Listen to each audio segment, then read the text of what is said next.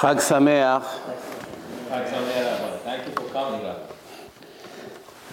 Tonight, it's the special night of Leil Hoshana Rabbah. We did Sefer Dvarim, we read Tehillim. Uh, the night is too short to finish the Zohar, but uh, if you start at 9 o'clock, then you have time also to finish the Zohar. But better something than nothing. We do most of it. Kechulo, it says. There's a, there's a rule. If you do most of it, it counts like you did everything. If you try to do everything. Also, we'll give now a drasha to explain the importance of uh, Oshana Rabbah, which seems to be that many people don't understand the importance of this night. And uh, I even saw some people today in Shachri that I asked them if they stay up for the night and they are from from birth, which means they're religious from birth, from very important family, very famous family, and the the son that I spoke to didn't even know that there is the concept of staying up all night and learning.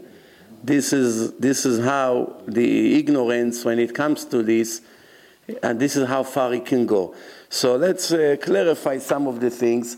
First, we have to understand that one of the reasons that not everyone is aware of it is because the Kabbalah, even though it was written in a time of Rabbi Shimon Bar Yochai 2,000 years ago, was not published in the world until few hundred years ago. It was only published few hundred years ago, just uh, in the time of Ari Kadosh and a little bit before, and it started to spread, and today almost everybody in the world heard about it. But in those days, only very few individuals, like for instance the Ramban, which lived 750 years ago, he was a Kabbalist. How was he a Kabbalist? This is 250 years before the Ari, because some people had the Kabbalah. The Rambam, which is the most famous posek in Judaism, didn't have the Kabbalah, didn't have the Zohar. Many of the important poskim, like in some of the Geonim, they didn't have it. In Europe, may, most of them didn't have it. In the Arab countries, more people had it. The Ari, even though he was originally an Ashkenazi from birth, that's why his name is Ashkenazi. Many of the people who their last name is Ashkenazi, they're actually Sephardim. And the reason is because this, when they came to the Sephardi countries, to the Arab countries such as Egypt, Syria, Iraq, they, the Sephardi community named them based, they gave them a title, the Ashkenazi, which means they came from Ashkenaz. And later they became Sephardic, because after a few generations, they got used to already to the accent of the place. They started to speak Arabic, and you couldn't tell. That's why some of the Syrians, as you can see, they come from an Arab country, but they have blue eyes, blonde hair, also in Morocco because there's mixture of many Europeans who went to the Middle East and Middle Easterns who went to the European country, such as France, Italy. That's the mixture. But uh, the Ari Kadosh was originally Ashkenazi, but he went to Egypt when he was a kid, and his uncle raised him in Egypt. And obviously, over there, many of the Chachamim had the idea about Kabbalah, and then later he came to Tzfat and he published the Kabbalah. Basically, before the Ari came to the world, we didn't know 99% of what we know today about Kabbalah, which means if the Ari would not be born to the world, Chas v'shalom, perhaps today nobody would still know. Maybe few individuals would know about it a little bit, and nobody, shh, nobody would basically have an idea what it is. So most of the knowledge we have about Oshana Rabbah come from the Kabbalah. We should know that. And according to the Chachamim, it's Yom Chitum Adin Hasofi, the final, the final signing of the fortune of the Jew for the rest of the year. It's actually been done as we speak. Shh. It's finally been done as we speak. And it's called, it's very interesting because if we realize we have like three different judgments. We have Rosh Hashanah, Then we have Yom Kippur, which is Chatima, that's what we say, Ktiva Tova in Rosh Hashanah, should be written in a book of life. And then we wish each other you should be signed in a book of life. And now again, Chatima Tova. Again, you should sign, but we already said you should be signed. But we're repeating it again. You should be sealed, sealed completely in a book of life. It's very similar to the three steps, the three judgments of the soul of the person. One is being done in this world annually. Every year there's the judgment day, what we call Rosh Hashanah.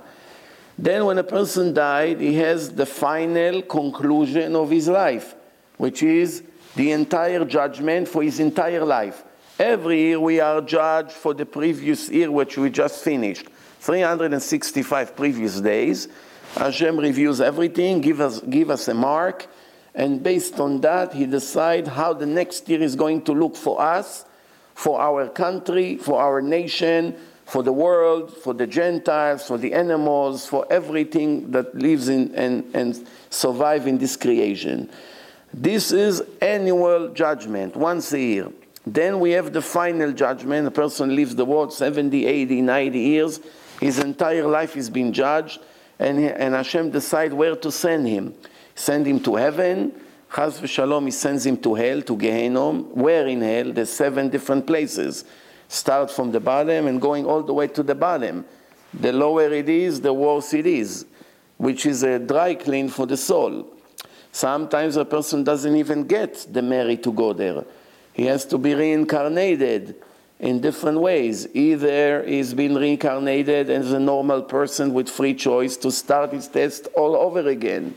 Sometimes he's been reincarnated as an autistic person with no free choice, which means it's pure correction for his souls. Usually he's mute and deaf, and this is usually because of sins that are being done with the ears and the mouth, such as lashon hara, gossip, laughing about people, hurting people with his mouth, enjoying gossip, etc. So usually it's measure for measure. Sometimes it's been reincarnated as animal, animals. Sometimes as raw material. Sometimes as some trees, fruits, things that grows. And we can see that there's different kinds of reincarnations. And sometimes what's happened is that a person go to the worst place you can think of. It's called kafakela. בתור הזה ואת נפש הרשע יקלענה בכף הקלע. I don't even want to describe what's happening there, but we have to do everything we can not to be there one moment. And uh, if you want to know a little bit more about it, we'll speak about it not today. Today it's Yom Tov.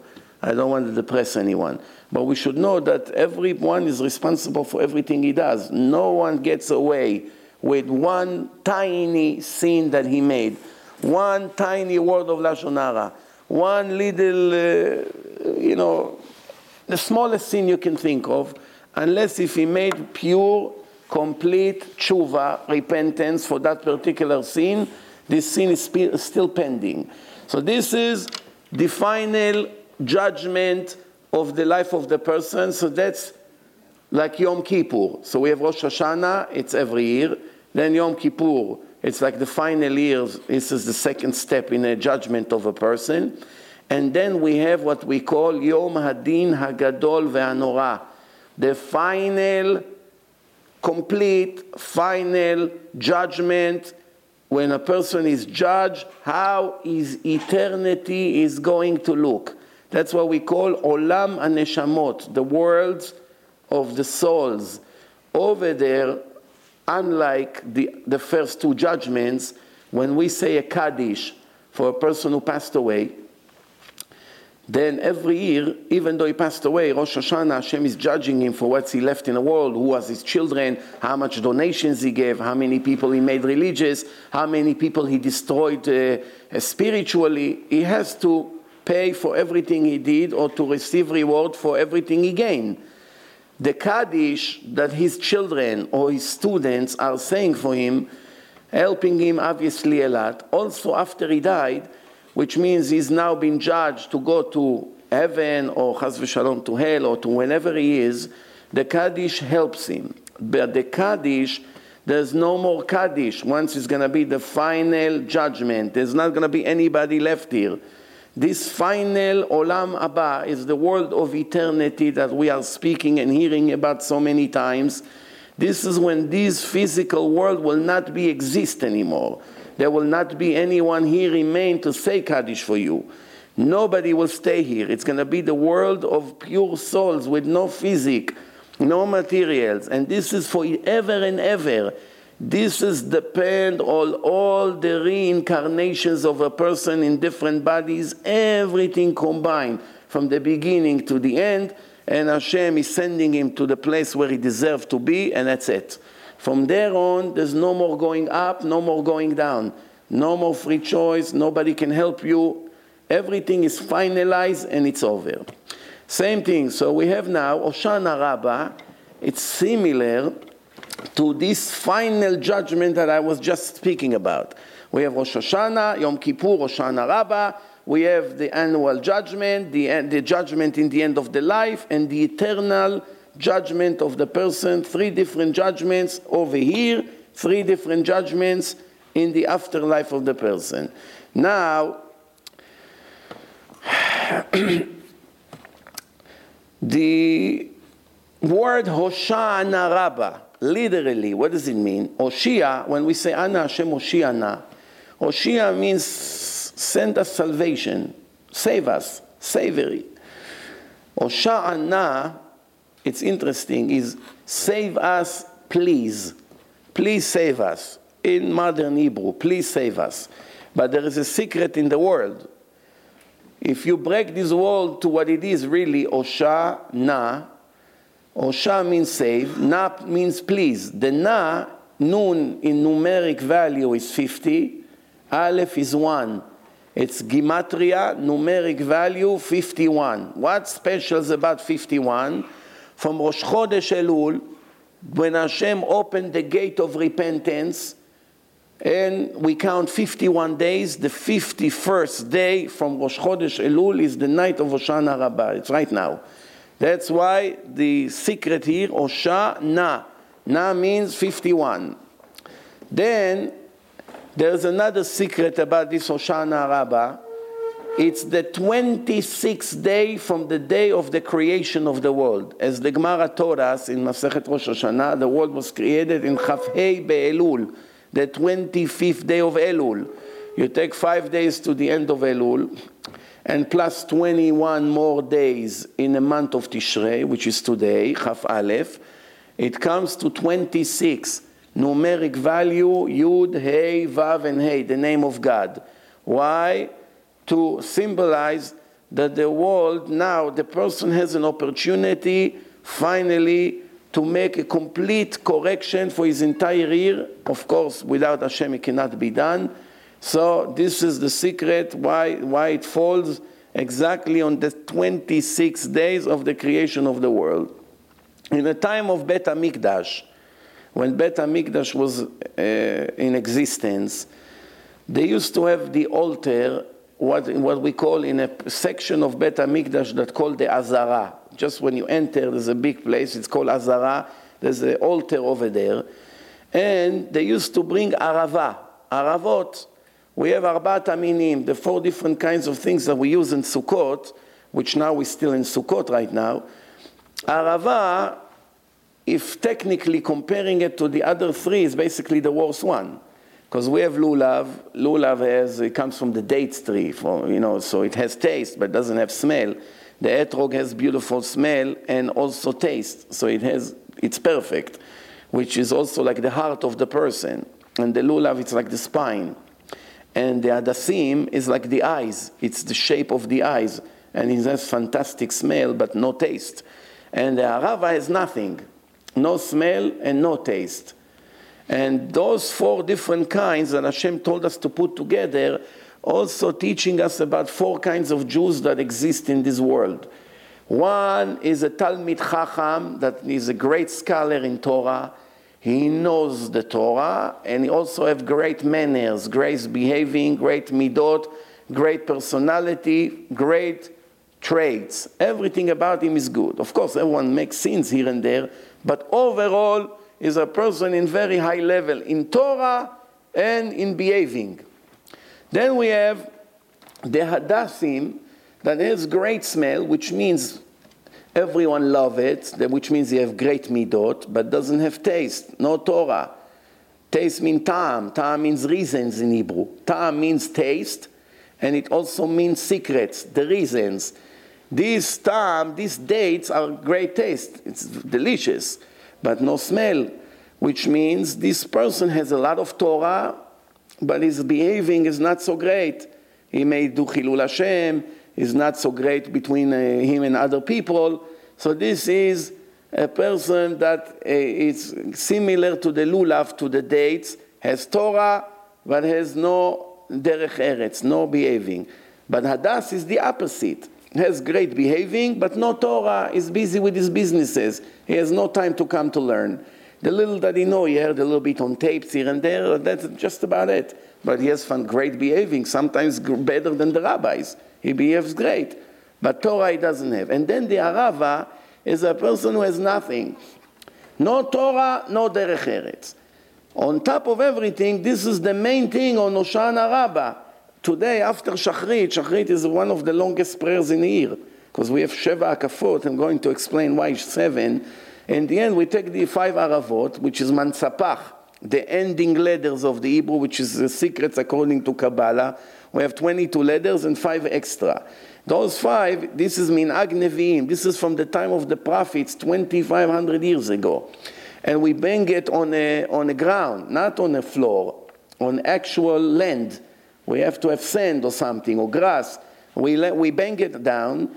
And what's the secret of this, uh, this arava? Because arava, it's similar to the lips of the person. The adasim is the eyes, the sin that we make with our eyes the spine, the spine is the foundation of the body. If the spine doesn't work, the entire body cannot work, cannot do anything. The etrog is the heart, the evil inclination and control over your behaving. And what comes out of the mouth, the Gemara says, Chaim ve'amavet beyad alashon. Life and death is depend on what comes out of your mouth. Torah or gossip. Good things, bad things. Whatever comes out of your mouth determine everything about your judgment. That's why it falls on the final step of the judgment because in the end is all above everything is what comes out of the mouth of a person. Chaim ve'amavet beyad alashon.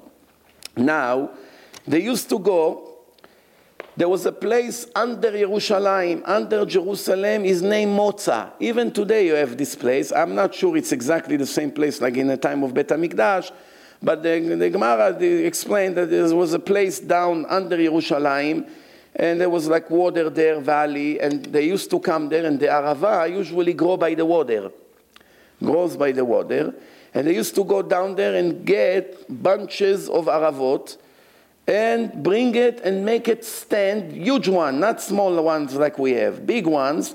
They make it stand on the sides of the altar of Bet HaMikdash, the Mizbeach. How tall it was? 11 amot, five and a half meter. Five and a half meter, about 17 and a half feet. Think about it. Very, very tall. They used to make it stand around the Mizbeach. And every day, from the days of Sukkot, they make one circle around the altar and everyone scream, Ana Hashem Oshiana twice, Ana Hashem Atzlichana. That's why now we do the same thing. We don't have the Bet HaMikdash, we don't have the altar, but we have, we have the Hallel that we say. We say Hallel, Az Yeranenu Atzei Ayar Milifnei Hashem. And that day, what does it mean in that day? When Bet HaMikdash will be built, Yeranenu. The trees will praise Hashem. Right? What is the trees? We're holding it. We're holding the lulav, and we say, Ana Hashem Oshiana. And it's, it's very interesting. Now, if one of the four becomes dry, the lulav is dry, it's pasul, it's not kosher. If the etrog became completely dry from a year ago, you cannot use it it became very dry. The, the, the ones that become dry very fast is harava. That two or three days without putting it in water, it becomes black. Harava, once it becomes completely dry, which means when you touch it, it becomes like powder. It's, that's how dry it is. It's not kosher. It's not kosher. You need to replace it. So this is the this is the reason that it's not kosher. What do I care? If it comes to symbolize the four different kind of Jews gather together, one helps the other. This is the secret of the holiday of Sukkot. Why do I care if it's dry or not? The idea is that people get the point, no? The answer is that we have a verse, Lo hametim hallelujah. The dead cannot praise you, Hashem.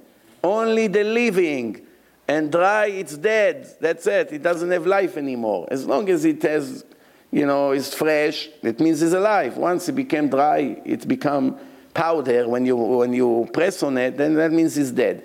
So we cannot use the dead. So now, after they bring the aravot, they make the circles every day one. In Hoshana Rabbah, seven.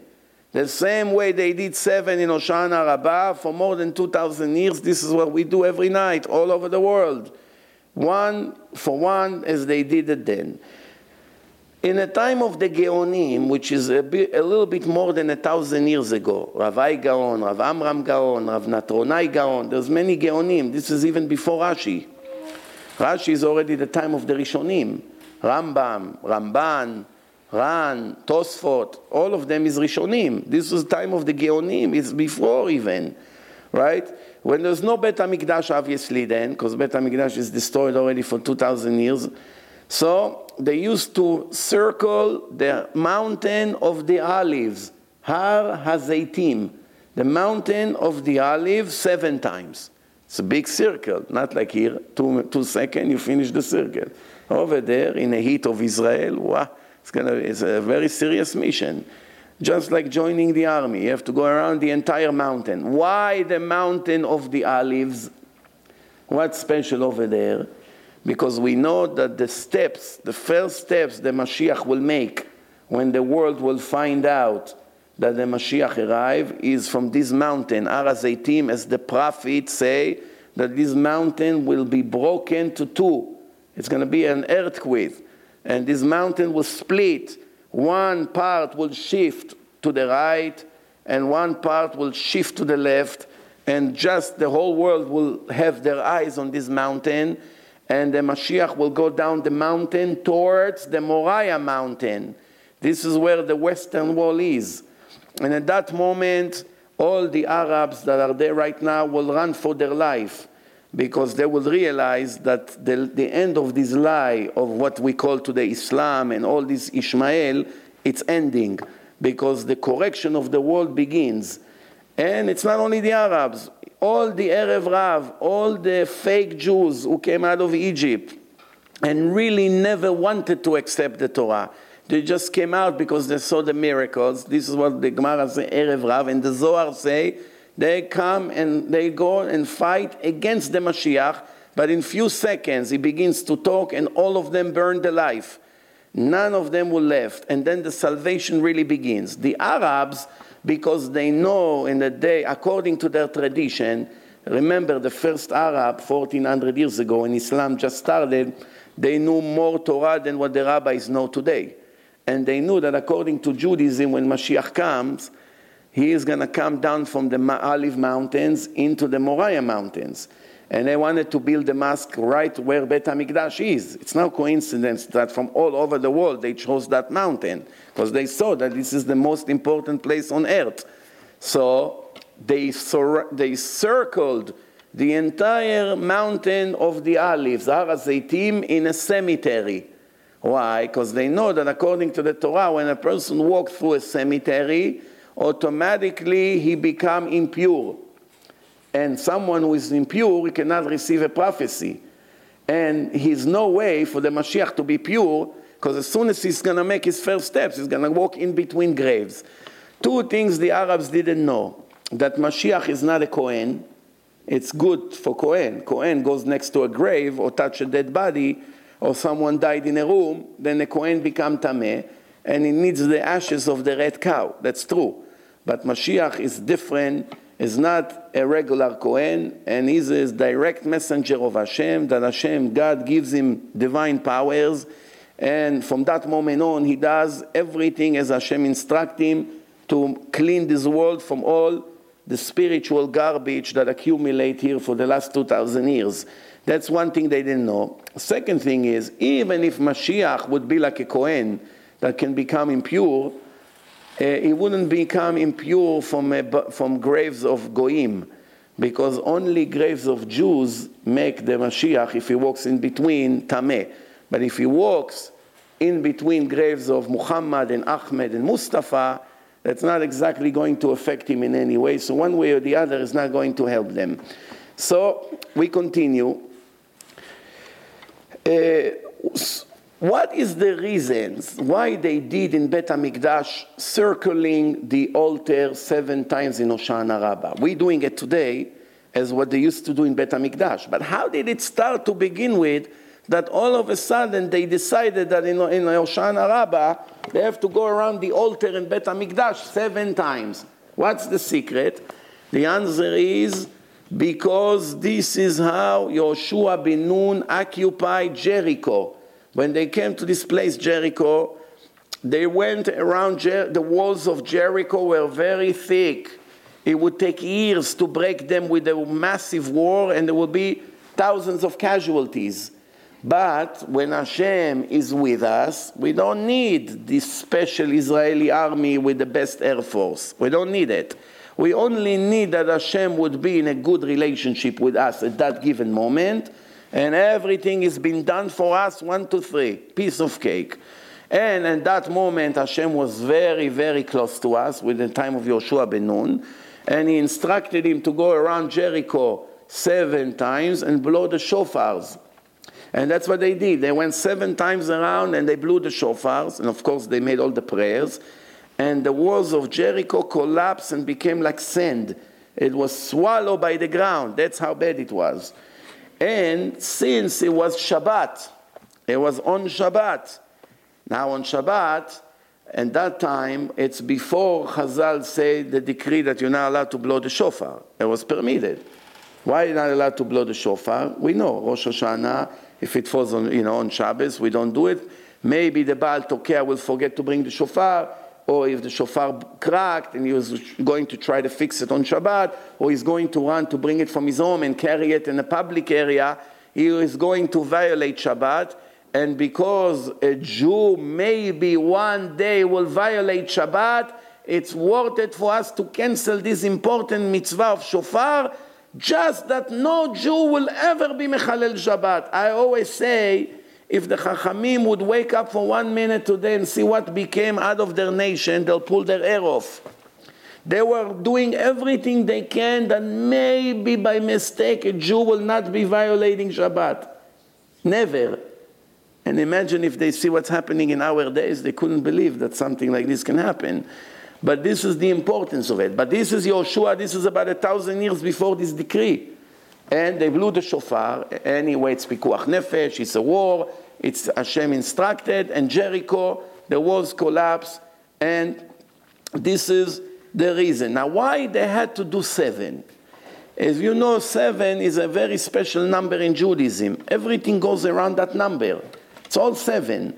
Why seven? The Maharal explained the secret of seven is that this physical world, the material world, has six dimensions south, north, west, east, up, and down.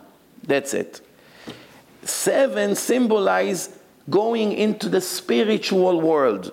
We are not, we no more physical species. We are now above, above nature. The nation of Israel, the Torah say, Israel me'al teva, above nature. The laws of nature, even though they apply to every human being, but when the Jew does exactly as is instructed by Hashem, he gets the power to be above the law of nature when it comes to his living, his health, his marriage, and many other things. He can, he can overcome the laws of nature by being a righteous person. And also the seven, you go seven times around it, and in a seven time, this physical massive worlds lose all the power because we, we're not talking now physics against physics. We are now in a new dimension, which is the spiritual world. And the spiritual world is full of miracles. It's not David and Goliath anymore. Now this is a complete divine miracle, and this is why seven. It could have been 17, it could have been five, it could be a thousand. Seven to teach us the secret of the spirituality when a person goes above the law of nature. Then Yoshua, because it was on Shabbat, he made a decree that no one is allowed to touch all the wealth, the money, the jewelry of the people of Jericho. Why? Because a Jew is not allowed to enjoy anything that he gained on Shabbat. That's why we're not allowed to open our businesses. Even if the goy works, if the business open, the Jew cannot enjoy the money. You understand? And not like some Jew thing, oh, I open on Shabbat and I give all the money to donation. It doesn't count to you donation. Money that you stole from Reuven and you want to give it to the yeshiva, it's not your tzedakah. Money that you gain in an illegal way against Hashem and now you want to make it legal by giving it to someone, of course, is much better than, than using it for yourself, enjoying your sin and using the money for your own benefits so it's much better giving it to others, but don't fool yourself. There's no permission for a Jew to enjoy profits that he makes on Shabbat unless if the profit is made by itself, such as he has a vending machine in a place that there's no Jews, and they go in buy sodas there by putting dollars in. This, the Jew doesn't do anything. This is automatically, the Goyim use it for their own benefits, and accidentally he is enjoying from it. Once he has a business open and everyone see the Jew is open on Shabbat, even though Ahmed is working, he's not going to the business. It's not the same. But let's move on. So uh, Yoshua made two decrees. No one is allowed to enjoy from what we just got. No one. And the second decree is no one is allowed to rebuild Jericho ever.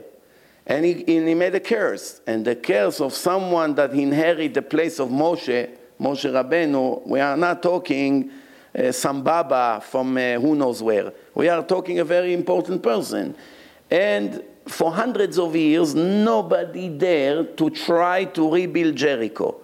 But the generation of Achav, which was one of the worst wicked kings we ever had, in his generation, there were many wicked people who rebel anyway against Hashem, so obviously they don't care about Joshua. They don't care about Hashem, it's needless to say. So one of them built it, and all his children died.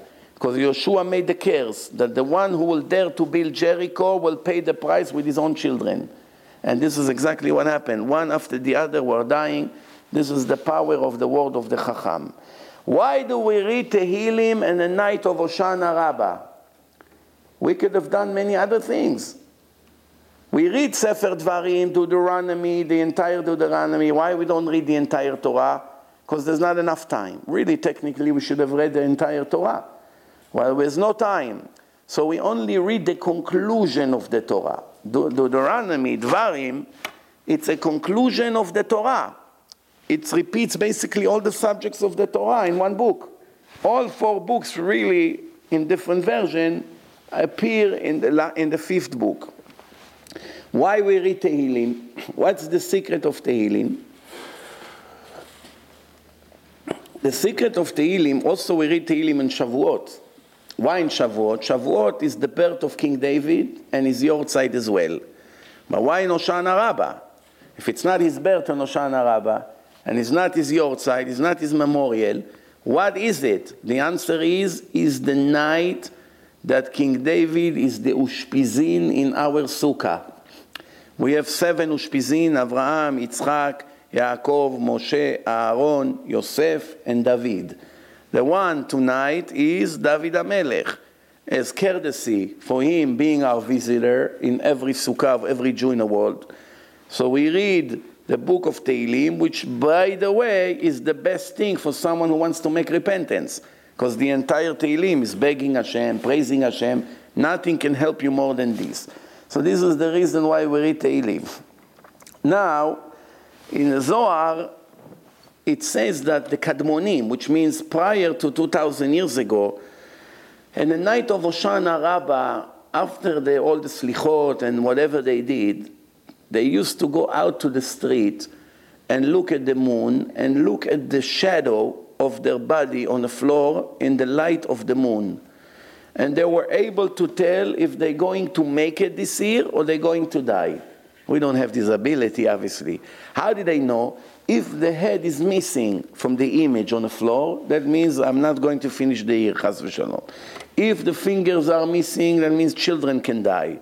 Different parts of the body, different kinds of tragedies.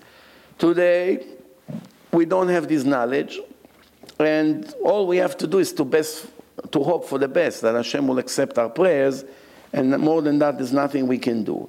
Now, I know Many people go to the mikveh before the prayer in the morning. They, they about half an hour before the netz begins, the Vatikin prayers.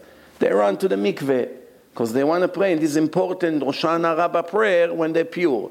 But the truth is, it's a mistake. If they wanted to do it, they should have done it before the tikkun start, because learning Torah is higher than praying. And learning all night is even higher level than learning during the day. The Zohar say everyone who learns at night, chut shel chesed. There is a spiritual line of kindness directly from God to his head. Why? Because at night the level of learning is much higher.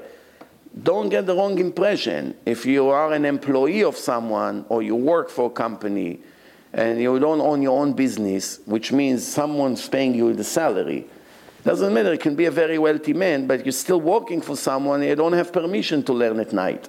Because you have to be fresh during the day to you're receiving money, you cannot be a thief. If you come and fall asleep during the work, or you work only 80% of your ability, you are basically losing more than you're gaining. You come to learn Torah and then you are actually violating one of the rules of the Torah, you should not steal. But we are talking someone who can afford. Either he doesn't work in between jobs or he's in yeshiva. If he can learn at night and, and rest during the day, it's a higher level. Let's move on. So it's better to go to the mikveh before the actual tikkun start, what we call around 11 at night or 11.30 before you come to the shul, then after when you do it. If you didn't do it, you'll know about it next year. The Gemara say there are three partners in the creation of Adam. Hashem, his father, and his mother. The Gemara brings a list of the things that Hashem gives. Everything is spiritual the ability to walk, to talk, to see, to hear, the soul, the, the, the, the nefesh, the image of the face. Basically, everything that is 100% spiritual, then Hashem gave it. What does the father and the mother give? They give a list of the DNA of the person. Some come from the father, some come from the mother. I don't have time now to name the whole list, and it's not so relevant.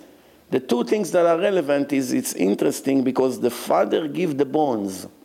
The bones that in the human body come from the contribution of his father physically. And the mother give the flesh and the blood. The flesh and the blood. Now, when the person died, how does he die? Hashem comes and take his share. All the spirituality of the person, the soul, the image, everything is gone. What happened to the person? A minute after he falls, and that's it. There's no more person, only a body. After a while, even body you don't have, only the skeleton, which is a bunch of bones. Why nothing left from the mother, only from the father? No flesh, the worms eat everything.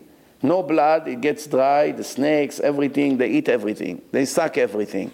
Only the bones left for hundreds of years. The answer is because the existence of the mother, of the woman, of, of Eve, came from the rib of the man. So actually, her, her whole existence came from the bone of the father. How can she get something that wasn't really hers? She came to the world thanks to this. That's why nothing is left from the mother, only the bones that came from the father left with him in a grave, and nothing else. Everything else, also from the father, doesn't stay. Now, there is one more thing in the spirituality of a person that affects his life very much our life the mind, the thoughts. Even though should know there are different levels. We have the thoughts, which is the lowest level. Then we actually have the speech, which is a higher level. If there is a contradiction between the thought and the speech, the speech overcome the thought. If you thought to steal from someone, and in the end, for hour you're thinking, how do I steal? And when you went there and you saw the person, you, you felt bad for him, you gave him donation. So this is now the third level, which is action. We have thoughts, we have speech, we have actions. Actions is above the words, and words is above thoughts. Hirhur lav kedibur dami, the Gemara say. The thought is not like speaking. If a person says something, it's a vow. If he only thought, it's not a vow. It's not committed. If he thought in his mind, uh, maybe I'm going to take this cow and dedicate it to Bet HaMikdash. He's thinking. It's not a vow yet. If he say this cow is holy to Hashem, finish. There's no way to back it up. You are, you must, you're obligated. This is the power of the speech. And actions is even higher level. But even though the mind is the lowest level out of three, it's still very, very crucial for the life of a person. What, what the person think affect his entire life. If a person think all the time about Hashem, all his entire life looks different. His entire life, his holiness, his love to Hashem, his behaving, his behaving to people, his faith, his confidence in Hashem, it all starts in the mind. If the mind is filthy, always have bad things in mind from the bad things that a person see, it affects every aspect of the person's life. If the mind is pure, you see right away an, an immediate change for good in the life of a person. A few years ago, they came out with this theory, it's, they call it the secret, that what a person think positive, you think that you're going to be a millionaire, you will be a millionaire. And they brought all kinds of people, they thought about it, and it's affected them. Of course, they don't show you how many people thought about it that they never got what they want, but something from what they say, it is correct, and we don't need them for that. We have it from our own Torah. The Gemara says like this listen good. If a woman got divorced and she did not become pregnant for 10 years, her system go on a strike for good. She doesn't get pregnant again. But listen good. The Gemara say this is the this is Gemara in Masechet Yevamot, page 34. If you want to look the source. אמר רבי יוחנן, רבי יוחנן זה, כל ששהתה אחרי בעלה עשר שנים, she was married and it took 10 years. From the time she got married, 10 years, she didn't get any kids. She didn't become pregnant. She's married for 10 years for the first time you should know that up to 10 years, they tell the husband, don't give her a get, don't get divorced. Even though he is obligated to have at least one boy and one girl, and time is running out. Let's say he married when he's 20, he's already 30, doesn't have any kids. We do not know, especially in the time of the Torah, whose fault it is. If it comes from her or from him, we don't know. Today, there's all kinds of ways to find out. But in the old days, they didn't know. It could be him, could be her, doesn't matter. Sometimes it could be him with her, but if he's going with another woman, he will be able to make her pregnant. So after 10 years with no luck, they tell him, if you want now, you are permitted to give her divorce. What does it mean, permitted? Who cares? I want to have kids. The Torah says I should have kids. Right now, I don't have kids. I marry somebody else. The answer is because the Torah said, the Gemara said, that when a person divorces his wife, even the altar in Bet HaMikdash have tears. And HaKadosh Baruch which means it's an expression that Hashem is crying for this Jew, that his house is broken. So how do you want to make your father in heaven crying just because you want children? You need a special permission. The permission is only after 10 years. And some righteous people waited 17 years, 20 years. Why? They say, I, I will trust Hashem. In the end, it will happen, and sometimes it did happen. But the Gemara says like this Amar Rabbi Nachman, רבי נחמן says, לא אמרו אלא שאין leinase. What we just said, that she doesn't get pregnant after 10 years anymore. If it didn't happen within 10 years, it won't happen. That's only if she gave up in her mind to get remarried when she got divorced, right? He divorced her after 10 years. And now she's another five years by herself. She didn't get married. So 15 years, she doesn't have kids. She's already 35. She doesn't have kids. She never became pregnant. But all these five years since her first husband divorced her, she had in mind, I am going to get married and I want to have kids. I want to become pregnant. She will, if she still have a chance to get pregnant. But if she did not think that she wants to get married and have children, she won't become pregnant ever again. Who cares what she think?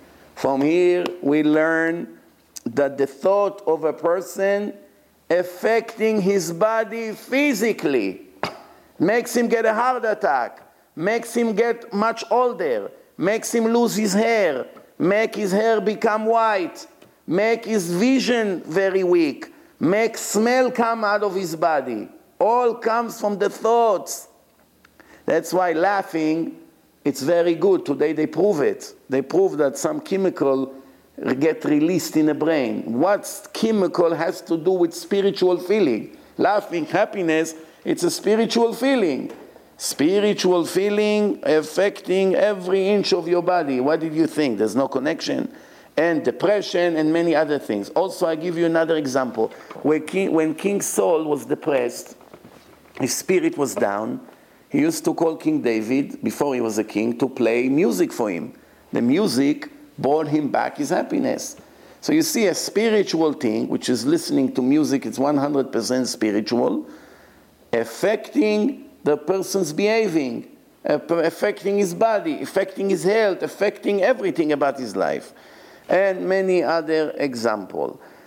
Then the main thing in the learning of the night of Hoshana Rabbah and the night of Shavuot that the person will only learn without speaking anything in between, nothing. How do you feel?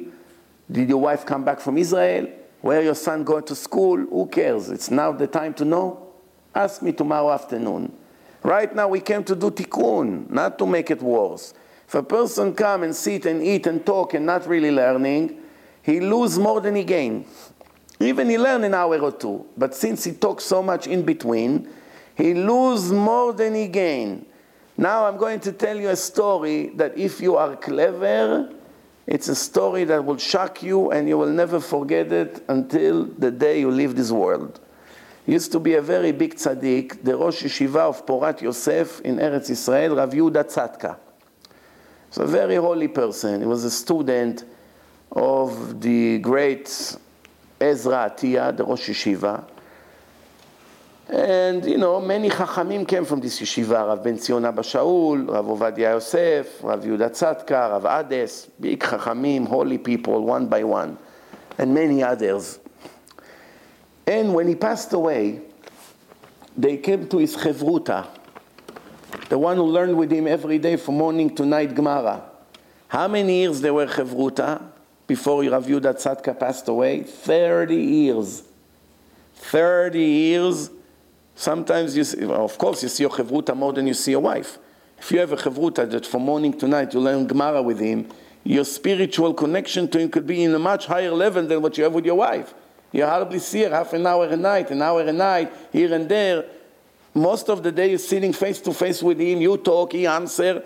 Direct spiritual connection, you and your chevruta. After 30 years, when Rav Yehuda Tzadka passed away, they came to his chevruta and asked him to say a eulogy for him in the day of his funeral. And he said, I, I'm very sorry I don't know anything about him. They told him, What do you mean? You're learning with him from morning to night for 30 years. If you do not know him, who does know him? He said, I'll tell you the truth. I don't know even one personal detail about his life. From the day we started to learn until now, we never spoke even once something that does not relate to Torah. Never. Never spoke to him about his family, about his, how he makes his living, nothing. We opened the Gemara from then to now, only Gemara, learning Torah, and we made a rule in the day we started that we will never say anything unless if it's Torah. For 30 years, we never had a personal conversation. You understand such a thing? And this is in our generation. Don't come to me and say, oh, Rabbi, it was in the time of Rabbi Akiva. Of course, I won't bring you a proof from the time of Rabbi Akiva. I know we're not Rabbi Akiva. I'm giving us an example of our father. It could be our father. Should have been 90 years old uh, today if he would be alive. 90, 95, whatever. It's not, we're not talking somebody from 2,000 years ago. So Hashem said, listen, I know you're not Rav Yudah Tzadka. 365 days don't make a, a beep about anything besides Torah. One night give me, two nights a year. Shavuot, Hoshana Rabbah, I'll count it like you did it all your life. Two nights give me. Soon as the person come to do tikkun, orange juice, coffee, cakes, watermelon, friends, text, telephone, in, out. We all like this. And the Satan say, what fools. They came to do tikkun, they bring me more profits. That's it. And this is what the people don't pay attention to. You know, there is something interesting. The, the geffen, the grape, the grape, we do all the Jewish ceremonies is on wine. Everything. Geffen, Geffen, Geffen, Geffen, Borei Priya Geffen. The Geffen, if you try to mix it with any other fruit, genetic, you try to mix between the seeds of the Geffen to anything else, you can't. But if you mix it with different kind of grapes, there's so many different kinds of grapes, hundreds. Any other kind of grape seeds that you mix one with each other, they get mixed. That's how they develop so many different kinds of grapes. Grafting. It's called grafting. Grafting? Grafting. Thank you. Grafting. So, with, with his own kind, different, but his own family, it agrees. But with other species, with other kinds, not. What is it? The Jew. Hashem said to the Jew, You are not allowed to marry any other nation, but different nationality, mitzvah. For all the racists among us, oh, he's not like the, what is he? Not Sfaradi? No, I don't want. Not Ashkenazi? No. Not Hasid? No. Not this, not Persian, not Syrian. And Hashem is crying for our stupidity. Our stupid, it's, it's no other words besides stupidity. Because this is, when a person talks like this, not only is not tzaddik, he didn't even start to become a little bit righteous. Why? Because how can it be that you think that you're better than somebody else just because your accent is from this country? Or just because you think that he's not as good because he was born in different part of the world? You don't have the same Torah? He doesn't read the same Tehillim? He doesn't have the same Shulchan Aruch? He doesn't put yarmulke on? Doesn't have tzitzit? Doesn't have tefillin? He doesn't pray three times a day? He doesn't read in the same Torah? Doesn't eat the same kosher meat? Well, what's the difference between you and him? The color of your eyes? What is it? The answer is there's no difference. Only the Satan makes us think we are better than others, and there's no other words for it besides racism, prejudice, you name it. So this is one thing that destroys us. Today was also an opportunity to fix it. Before it's too late for a person. He thinks he's the greatest, he comes to Hashem, and Hashem say, well, listen, you know I'm judging everyone measure for measure. I'll judge you the way you judged others. Everyone is garbage to you, you are garbage to me. What do you think? But Hashem, I learned Torah all my life. I finished Ponevezh. I finished this, I finished, I was in Lakewood, I was in uh, Porat Yosef, whatever. Who cares, Hashem say? All the points, all the purpose of the Torah was to make you a human being. You learn 40 years and you, you still stay like an animal. Even the grapes, which is not, the grapes doesn't have a brain. The grapes knows who to accept, who not. Different kind, no permission. Why? Chazal say the gefen meshula Israel. The grape, it's a parable to the nation of Israel. What else is special about grape? It's a very small tree, it's a bush. And it cannot grow unless if it climbs on something. It doesn't grow. Any other tree grows, that's it. It has the branches, it expands, finished. It's very strong. The grape, very soft. The nation of Israel, physically, very soft. Esav has strong arms. Akol kol Yaakov. We are not, we're not physically special. We are not in this world to win the gold medal in the Olympic Games in wrestling. If you think that's the purpose of the Jew, I'm very sorry. You have no idea what you do here. Leave it to Esav, leave it to Ahmed and Chris and whoever, yeah, and Bruce Lee. But for a Jew, Akol Kol Yaakov. What other special thing about the Geffen? If you want to grow Geffen, you take pieces of stick, wood, and you stick them in the ground, and the Geffen will find the way always to the stick. If you put the stick on the right, it will go towards the right. If you change your mind and you take it after a week and move it to the left, it's going to make a U-turn and it will still find the stick. Why? It needs something to climb on. Just like the living bush, the living tree, cannot grow without the dead tree, the nation of Israel, the generation that is alive, cannot grow without leaning on their fathers who are already in heaven. That's the, that's the secret of the Geffen. And many other things. One other thing is how do you make wine? You take the grapes after you clean, and you take, you put some rubber uh, bushes, and you step on it until all the juice come out. And then what happened? Then when you drink it, the, the, the, the, the wine step on you.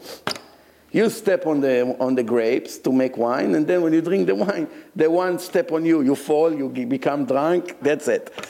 The nation of Israel in this world, everyone step on their head. The whole United Nation, all the nations, always constantly, automatically against the Jews. But when Mashiach comes, everything will turn around. The ones who step over the heads of the nation of Israel will be all under their legs. Why? Everything is measure for measure. Then Let's say some of the things that King David has to tell us in tonight, when it's the Ushpizin of the special night tonight in the holiday of Sukkot. This is what he says. He says like this. David says, Ki ani ve'evion ani.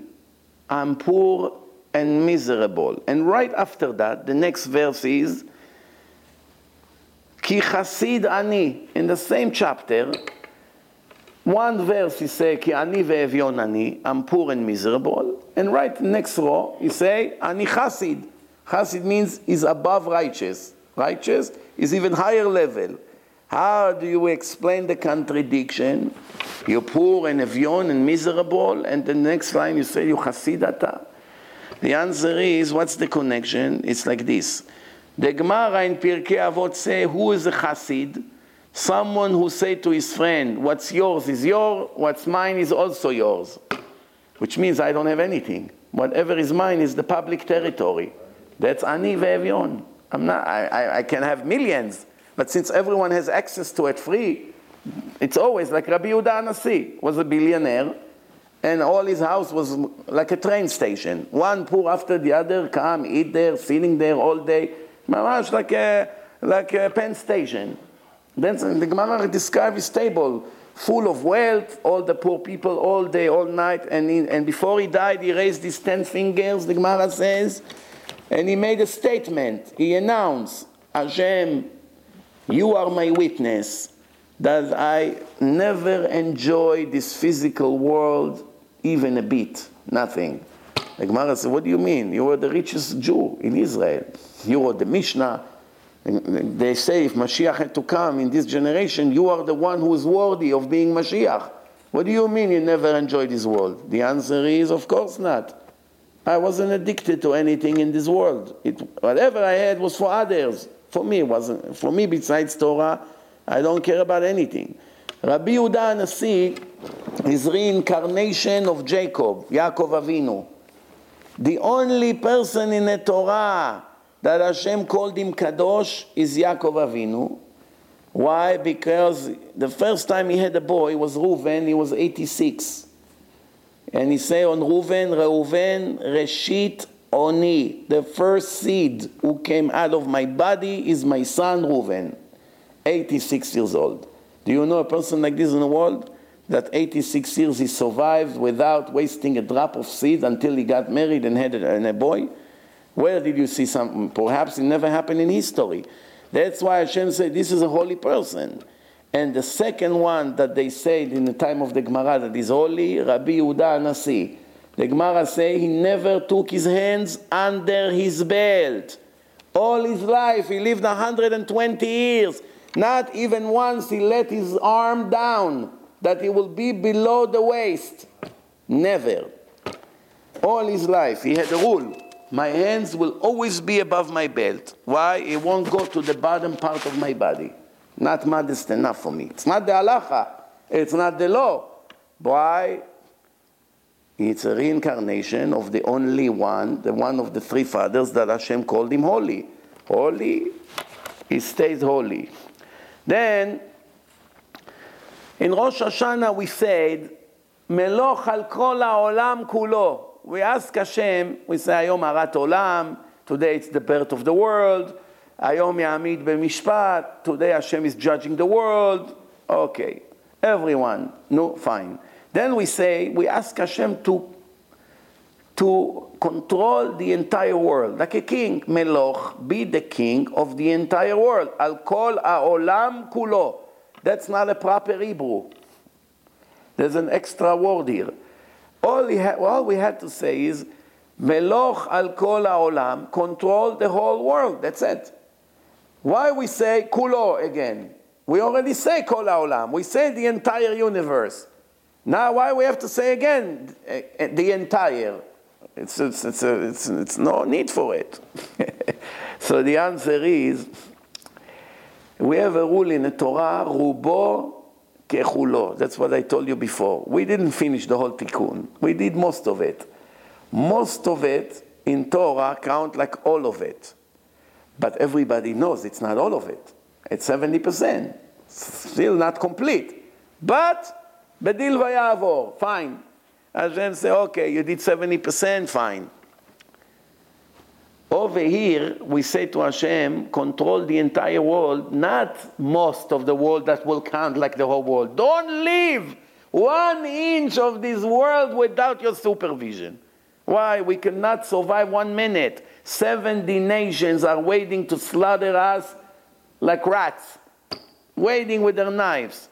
Like we are the sheep between 70 wolves are thirsty for our blood.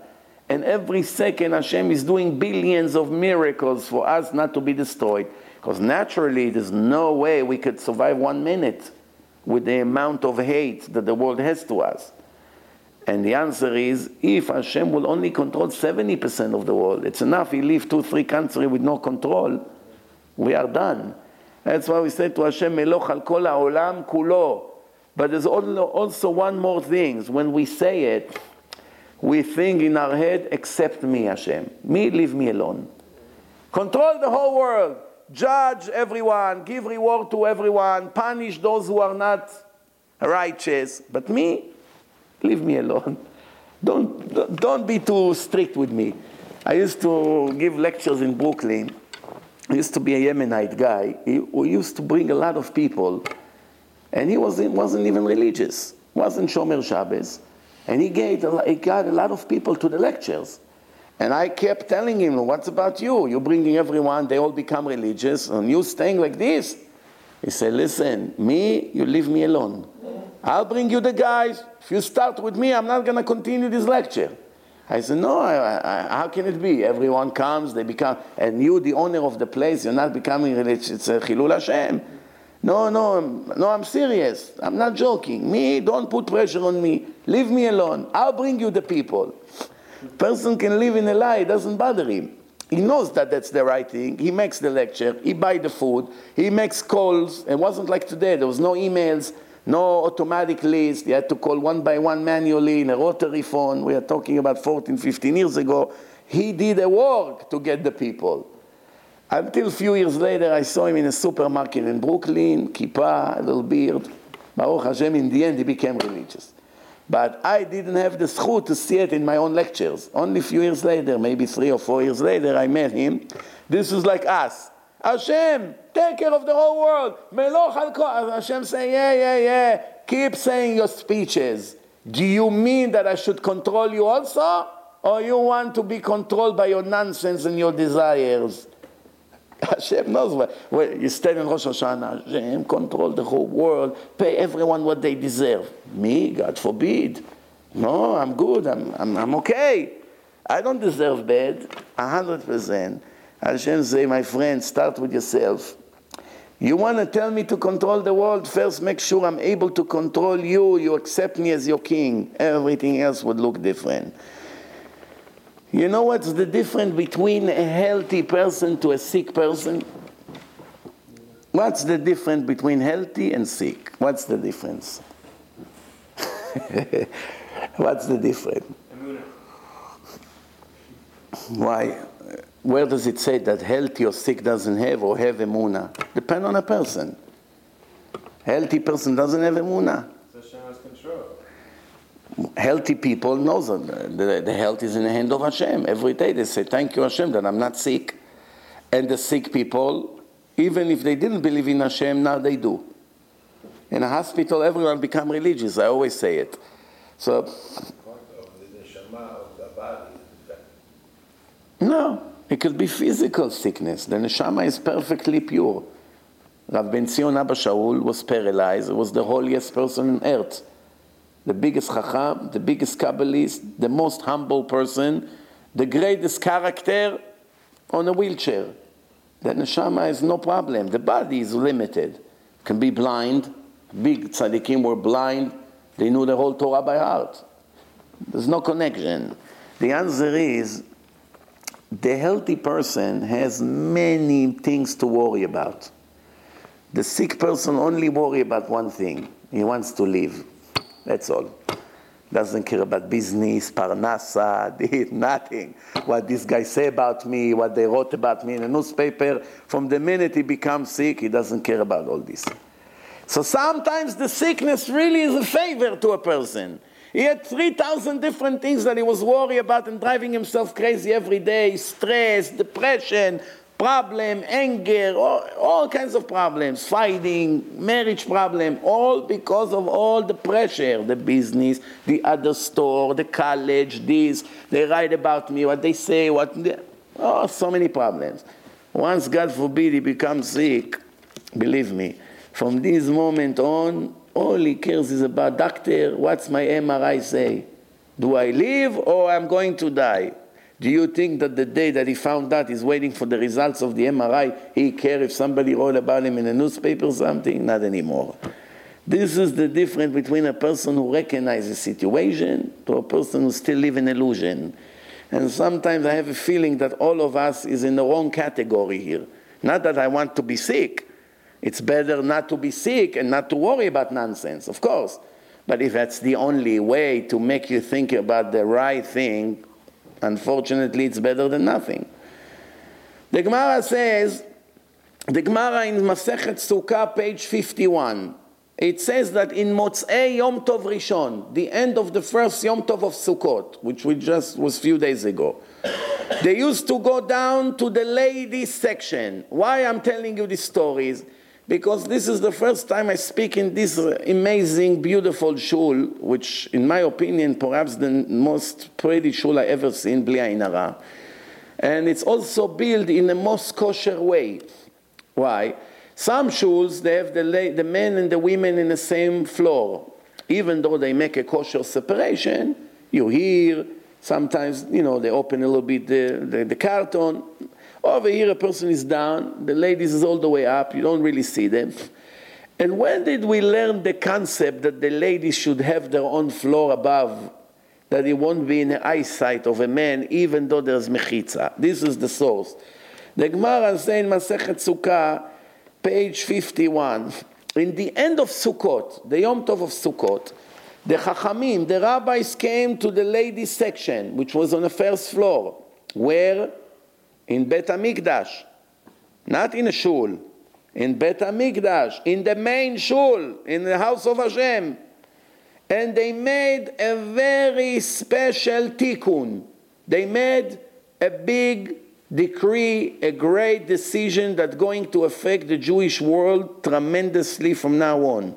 What was that tikkun? What was that special correction? That they decided that from now on the ladies will go upstairs in Bet HaMikdash and the men will stay downstairs. The Gemara say, how can something like this be? There is no permission to change one little thing in the house of God. This is the way it has to be. Where did they have the guts to make such a change in the original shul, the house of Hashem? Where the Chachamim had this nerve to do such a thing? The Gemara say they learn it from Kal Vachomer. Kal Vachomer, it's a rule in Judaism. It means in English, it's needless to say, right? If a person who killed one person got 10 years in prison, a person who killed 100 people, isn't it needless to say that he will get at least 10 years in prison? If one who killed one got 10 years, one who killed 100, minimum 10 or 100, right? But for sure, not less than 10, because otherwise there's no justice, nothing. That's called needless to say. The Chachamim learn it from Zachary, Zcharia. The prophet Zcharia writes, La'atid lavo, he described a prophecy that in the future there will be a eulogy to the Messiah. Eulogy. The Messiah will die. Which Messiah? Mashiach ben Yosef, different Messiah, not from the family of King David, the famous Messiah that we're waiting for a different one from the family of Yosef, that he got killed in the war of Gog Umagog. Gog Umagog. What's Gog Umagog? Gog Umagog is the final massive war that will take place in the world before the time of Mashiach will start, the, the resurrection of the dead, all the great prophecies that we have in the Bible, in the Tanakh, will take place in Israel and the rest of the world, that's going to be the final massive war, Gog Magog. Now, when Gog Magog will start in the night of Hoshana Rabbah, that's one of the secrets why we stay to learn Torah, because we don't know what year it's going to be. Or if it's going to be, you know how it's going to be? Right away, few atomic bombs. And if you sit and learn Torah, you're going to get saved. If you're going to be snoring, I don't know what's going to be. I only have one doubt. If you come to shul and snore, that's a question to me. What's going to happen with you? You get saved thanks to the other people who learn around you, or it won't help you? That's, I don't have the answer. Well, one thing for sure, you'll be out of the shul, you are in great jeopardy. You'll be inside the shul learning, for sure you get saved. You'll be half enough, your body is in the shul, but your mind is who knows where, then I don't know. So the Gemara said they learned from Zcharia. He says it's going to be eulogy that the Mashiach ben Yosef will get killed in Gog Magog. We don't know who's Mashiach ben Yosef. Could be one of us. We don't know. And the prophets say that the eulogy will be men separate and women separate. And this is the needless to say. Chazal, our sages, are saying, are teaching us a great rule. If in a time of a eulogy, when the Yetzer Hara has no control, when the evil inclination of the person is dead, at least for the half an hour that everyone cry for the dead person, especially when it's such an important person to the Jewish nation, is just like the most important rabbi in the world, Chas v'Shalom, passed away and thousands of people are crying, going nuts in his funeral, and then a pretty lady is coming. Do you think anyone has the mind now to look, go look for her? Everyone is on the floor crying for the, for, for, for the biggest diamond in the world is gone. The Yetzer Hara doesn't bother you in this moment because you know there's no chance. That's not a moment that is going to convince you. Come, come, there's a pretty lady in the beach. Come before she's gone. What do you mean? I'm crying for the Gdol Ador. I'm crying for Mashiach ben Yosef. And they, the prophet Zachary say, even in that moment, there will be a eulogy for the men and for the women completely separately. So Chazal say, if when the evil inclination doesn't work, they made sure to separate completely between the men and the women. In Simchat Bet HaShoeva, in the holiday of Sukkot, parties, music, the rabbi is throwing torches in the air. It's half a party, half a circus. Because they make all kinds of show for everyone to come. Even the ignorant Jews that are not so interested in Torah and mitzvot, they come for the show. The Gemara says Rabban Gamliel have eight torches with fire in the air for a long, long time. Not one of them is falling down. Show me one person in the world can do with eight. Three, if they do, everyone is amazed. Wow, for five minutes he's throwing three torches in the air. You know, they all flip in the air with the fire and he doesn't get burned, he doesn't fall. Three, it's already very impressive. Imagine eight. All kinds of things. The Gemara say someone who didn't see the happiness of the party of Bet HaShoeva. Shoeva means to to uh, to get water, to draw water from the from the spring, from the wells To, to, and they used to, in Sukkot, they used to put this water on the Mizbeach, מנסחים אותו על המזבח. This is what we say, יסרו חג בעבותים על קרנות המזבח. This is what the water that they used to take from the Shiloach, from the spring of the Shiloach. This is the, the, the, the greatest mikveh that you have, right next to Bet HaMikdash. Even today you still have it, the water there. They used to take it and put it in the altar, and they used to make a very big deal out of it.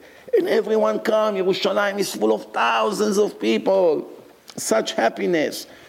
And in a time like this, they're not going to look around. I'm looking for a shidduch. So they say, move the ladies up. That even if a person wants to see a girl, it's going to be too obvious. It goes like this in the middle of that. Moshe, what are you doing? What are you looking for? No, Rabbi, there's a bird over there make noise. It bothers me. You understand? It's going to be too obvious. But if he prays, nobody can see. He looks, you know, the eyes are moving left and right. So that's how they move it. And Baruch Hashem, whoever designed this shul, I guess he knew this Gemara, I don't know.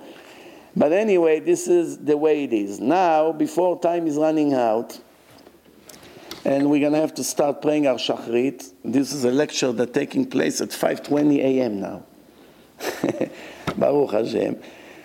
A few more things before we finish. Uh, the Maharam Mirotenburg, I'm going to change a little bit now the and to speak about something that perhaps will be more of an interest to you. Speaking about our week now, all over the media, the Maharam Mirotenburg say, they say about him that in the evening of Hoshana Rabbah, he used to spill on himself nine kavim of water, nine buckets full of water he used to, to spill on his head. Why? To purify his body and soul before he comes to learn all night in the night of Hoshana Rabbah. Why didn't he bother to go far away to the lake or to the mikveh in the old days? This is six or seven hundred years ago his generation?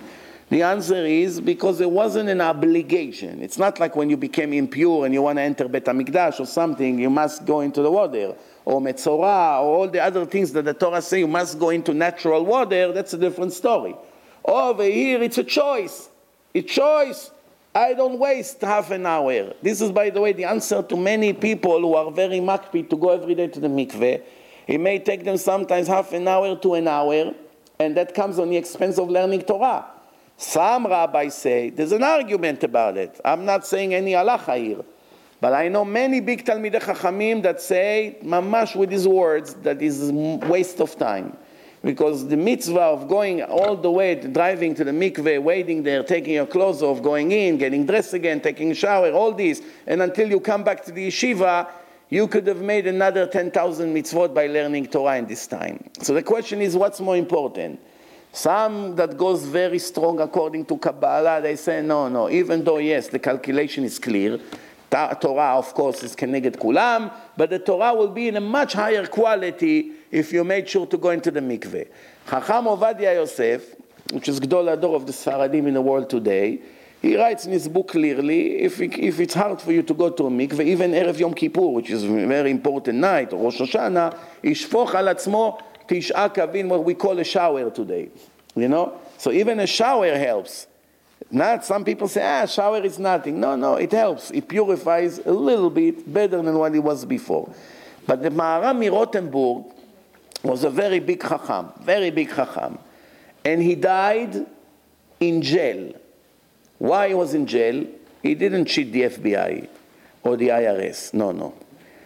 He was in jail because the wicked Goyim, Gentiles, kidnapped him and put him in jail and demanded high ransom to release him from jail. And of course, his thousands of students gathered all the money together to get him out of jail, because it's a very important mitzvah. It's called Pidyon Shvuim, redeeming the Jewish prisoners from the hand of the Goyim. For, for you know, for even if there's no, not enough money, there's permission to sell the Sefer Torah that we have in a community to gather money to save the life of a Jew before they kill him in prison. Who, who knows what they do to him? But the Gemara say there is one condition to this rule. You don't give much more than what the prisoner is worth, you don't give. And I'm going to explain what I mean. The Maharam Mirotenburg told his students, I don't give permission to any one of you to give these wicked murderers a penny. Nothing. Even if I die here in jail. I die here, you don't release me. If you release me today, it's the end of us. Every month they'll kidnap somebody else and come and they want millions of dollars. If they see that you don't release, once, twice, nobody comes with the money, they leave us alone.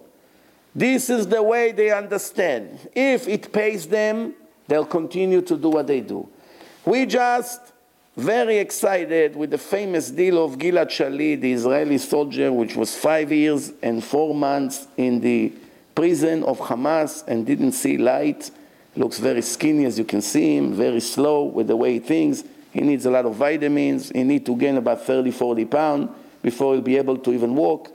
He's not in such a good condition.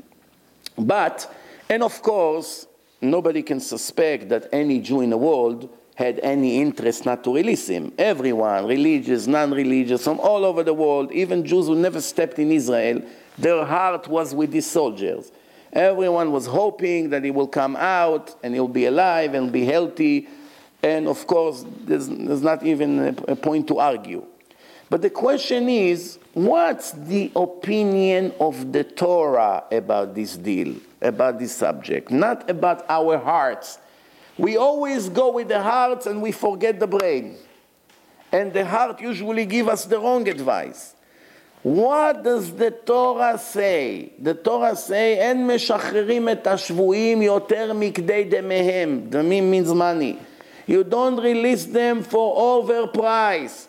If it's reasonable price, you want to do it, fine. If it's too much, you don't.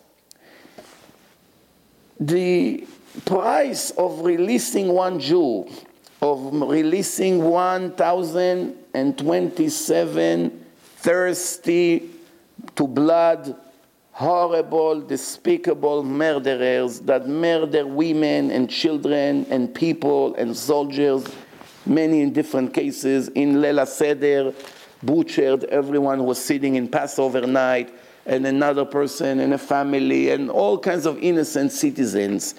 Releasing them after being in prison three, four, five, seven years, and releasing them back to these fanatic Muslim worlds that over there, there's only one job to work for Iran, receiving a salary, and go back to terrorism. There's not one, and not, there's no other options.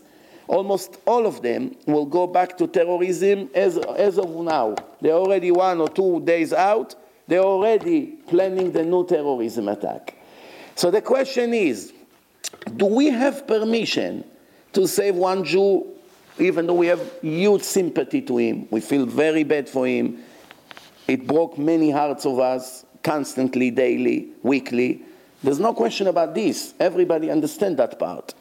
Do we have permission to jeopardize 10 Jews to save one or 10,000 Jews to save one? The answer is no. There's no permission. Why? Because what's the point? Saving one Jew, his blood is more red than the other ones? There's no permission. In the Holocaust, used to be a very big Chacham, his name Rabbi Oshry. I knew him personally from Lower East Side. Passed away maybe 10 years ago.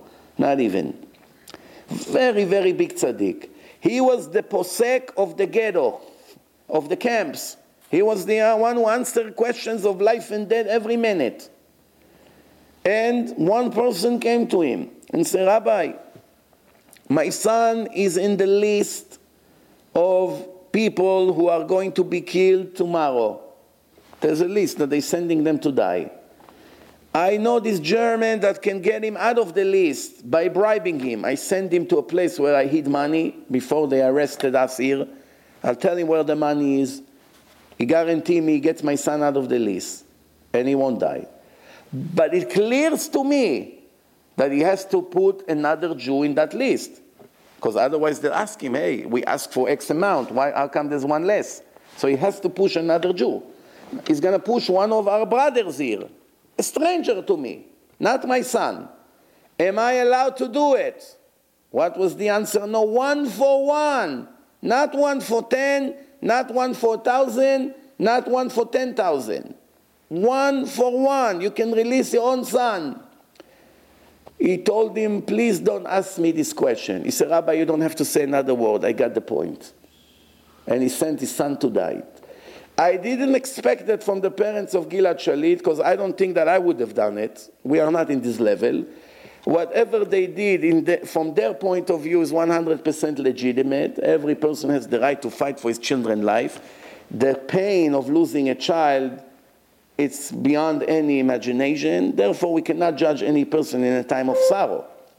But the question is the leaders of the Jewish nation that have the power to sign and decide these things do they have to be influenced by feelings, by people, by newspapers, by political pressure, knowing for sure many more Jews will die to release one Jew? The answer is absolutely not. With all the pain, there was no permission. On top of it, there is another issue here. We have hundreds of Jewish families that been sitting and crying from morning to night for years about their, their kids and their deers who were butchered by these monsters. And now they see this monster going back to the street, being to the whole world, eating candy, party, shooting in the air, you know, and, and, and, and how to believe, and, and declaring, oh, we defeated the Israelis. What do they want? Here, we're going to release everyone. We kidnap more. They already announced. We have to kidnap more than we release the other 4,000 prisoners. And this family, imagine, God forbid, that they kill your innocent son, they butchered him, they chopped his head off, and three years later you see them all over the media and they give them flowers and candies and buy them a house, courtesy of Iran. Is, do we have permission to do it to these families? The answer is I'm not sure. This is an, an extra point now. And there's one more problem. One more problem. What is the other problem? The other problem is what is it, the siren of the netz? Uh, maybe it's uh, the alarm time. It's very good. Uh, it shows me that you're a big tzaddik, Naftali, if every day it goes the alarm of 5.30. Baruch Hashem. That's a good sign. I always like to look at little details. It tell, it tell a lot about the person. Like I know one person that whenever I call this office, you also know him, he's one of you. It's not here with us, but he's one of us. That whenever you call his office, the receptionist never asks who is calling. Right away, she transferred the call. So one time I told him, I can sign a personal guarantee that you don't have any enemies and you don't owe money to any person. He said, How do you know? I say, Every person today in this world, especially here in America, especially here in New York, has to go to 15 minutes of investigation who he is, where is he from, what is it about, let me check if he's here, the whole nine yard. Until once every, you know, two or three months the call go through. And some calls never go through. never go through. By you, who is this? No question. What, you, what is it about? What is it in reference to? Can I speak to Mr. X? Hold on. The phone goes directly to his line. That teaches a lot about the person. You have nothing to hide. You have no, no enemy. Nobody's after you, eh, Mr. X. You owe me money. How long are you going to keep my money? I'll kill you. I'll come to your office. You don't need. I'm not, I'm not hiding. I'm available. Let's teach a lot. Let's go back to our subject. The problem is now that there are few changes that must be done immediately in our nation. Since the mistake was done already, and that's it, and Hashem let it happen for, what, for his own reasons, we have to correct the problem. A smart person is a person who doesn't repeat the same mistake more than once. If he already did it twice, he's a fool person, foolish. It's not smart. How do we avoid what happened to us this week in the future? There are two things we must do right away. We have to do what the Torah told us. The Torah told us a murderer, even if he's a Jew, needless to say, a Hamas terrorist, that the only reason he lives for is to murder. Even a Jew killed another Jew, fight over money, fight over honor, gossip, he made him damage, revenge, whatever the case was. A murderer must be executed, has no permission to stay alive, and he cannot pay ransom to redeem his life. No. Must be killed. If by a Jew is like this, it's needless to say by these murderers. Now, the Jew, we have a problem because we don't have Sanhedrin. We don't have Sanhedrin, and we cannot judge murderers the same way we cannot judge Michalel Shabbos to execution, even though that's the law. We don't have Sanhedrin today. That's why we let them free. All the sinners do whatever they want today. As long as the police doesn't catch the murderer, he does whatever he wants. He can go to his next victim. But when it comes to our enemies who declare day and night that they come to destroy us in a war, the answer is from now on, and hopefully my words will come to the right ears, the people who can make this decision. From now on, every murderer of a Jewish person on the state of Israel, which is under the law of Israel, that can be judged by the Israeli court, must be executed within 30 days and don't leave him one more minute alive. Why? Not to open another window for such foolish act in the future, which is just a matter of time until it will happen again. There are two reasons to do it. One, because this is the right thing to do. Second, why should we pay to feed this monster from our own money?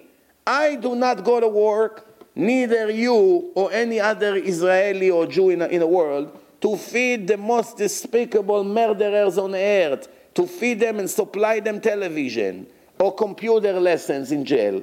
That's not what Hashem wants. You murder innocent Jews, you have to be killed immediately. In United States, nobody, there are many American soldiers who kidnapped all the time. Nowhere it even started any negotiation with kidnappers or terrorists. Every terrorist knows from United States, maybe you get some money, but it will come from the family, not from the government, and definitely the government will not release any Arab terrorists from any one of the jails. It will never happen. It never happened before. They have a policy. We don't make deals with terrorist murderers. Israel it's the merciful Jewish heart. The Gemara say Jews have three signs: Baishanim, uh, Gomle Chasadim, and Rachmanim. Merciful, shy, and kind. The mercy here overcame the brain and made us do a mistake that unfortunately will cause the life of many Jews. Unfortunately, I'm very sorry to say it, and I hope a miracle will happen and I'll be wrong. I hope. But we know who we're dealing here with. We're not, we're not that naive. Okay? They, they go and assassinate all of these people now. Oh. In jail, they couldn't do it. Now they can. No, no, no, but it's not so simple because they go to. T- you see, you give more credit to the Israeli army than what they really deserve. Uh-huh. If they were so great in five and a half years, their intelligence and all the Arabs who cooperate with them, the information, should have told them that this Israeli soldier is hidden in some basement in Gaza, which is 10 miles away from where they are. Remember, Gaza and Israel, it's a matter of 10 miles. It's like from here to Manhattan. It's very close. They couldn't find in five and a half years where an Israeli soldier is hiding in one of the Arab neighborhoods when they go in and out constantly to look for terrorists. In all these five years, they couldn't find. None of the Arab told about him, even though they, I'm, I promise you, they offered tons of money. And nobody told about him, and in the end, they got what they wanted. So what, what, what I'm saying is to correct in the future is rule number one, as soon as they've been convicted with witnesses that were the murderer, whether they murder one or more, must be executed right away. Number two, number two, now when they finally made that mistake, they have to be honest to both sides, not only to these terrorists. There are Jewish terrorists as well that killed some of them, but they're going to stay in jail forever for another 30, 40 years. Where is the justice? We're releasing our enemies that declare day and night they want to destroy us, and one of us or five of us that went and took revenge against them for killing us, we would leave them in our jails forever? No. They have to know that when they're releasing their murderers, they're also releasing our murderers. When we have few went and fought against them and killed them, they sit in Jewish prisons. Why they are going to stay there forever? There's about 15 or 20 of them. Why are they going to stay? Where is the justice? A deal? Deal is a deal, no problem. You're releasing murderers? You release murderers on both sides. Or you don't keep them alive. Maharam Mirotenburg, this is what he said. Don't release me from jail. I will die here because after that they will kidnap more and more and more Jews and it will never end. The Jewish heart overcome the Jewish brain, unfortunately. And the decision is, even though we're very happy, we hope that no Jew will be in a situation that this family been in. But we, when we come to make a decision, we have to know that the blood of one Jew is not more red than the blood of another Jew. And there's no permission. If the Goyim come to a Jewish town and they say, Give us one Jew, if not, we kill all of you. And there are 50,000 Jews there living, or even 100,000. Could be the entire city of Israel. And they say, Give us one Jew now to kill, if not, we come and kill all of you. The halacha is we are not allowed to give them that Jew. If they come and kill all of us, we say Shema Israel and we die. We're not allowed to give them. Needless to say, to give them more than a thousand murderers that tomorrow morning will begin to murder again. It's no question about it. Or they already murdered so many Israeli and the families until today sit and cry non-stop and they see the murderer of their children signaling the whole world about his party. One and another one and another one. This is no justice. It will never happen in America or any other normal country. Now when it's happened, I'm very happy for them, and hopefully they'll know, they'll know no sorrow and everything. But we are now talking to learn from our mistakes.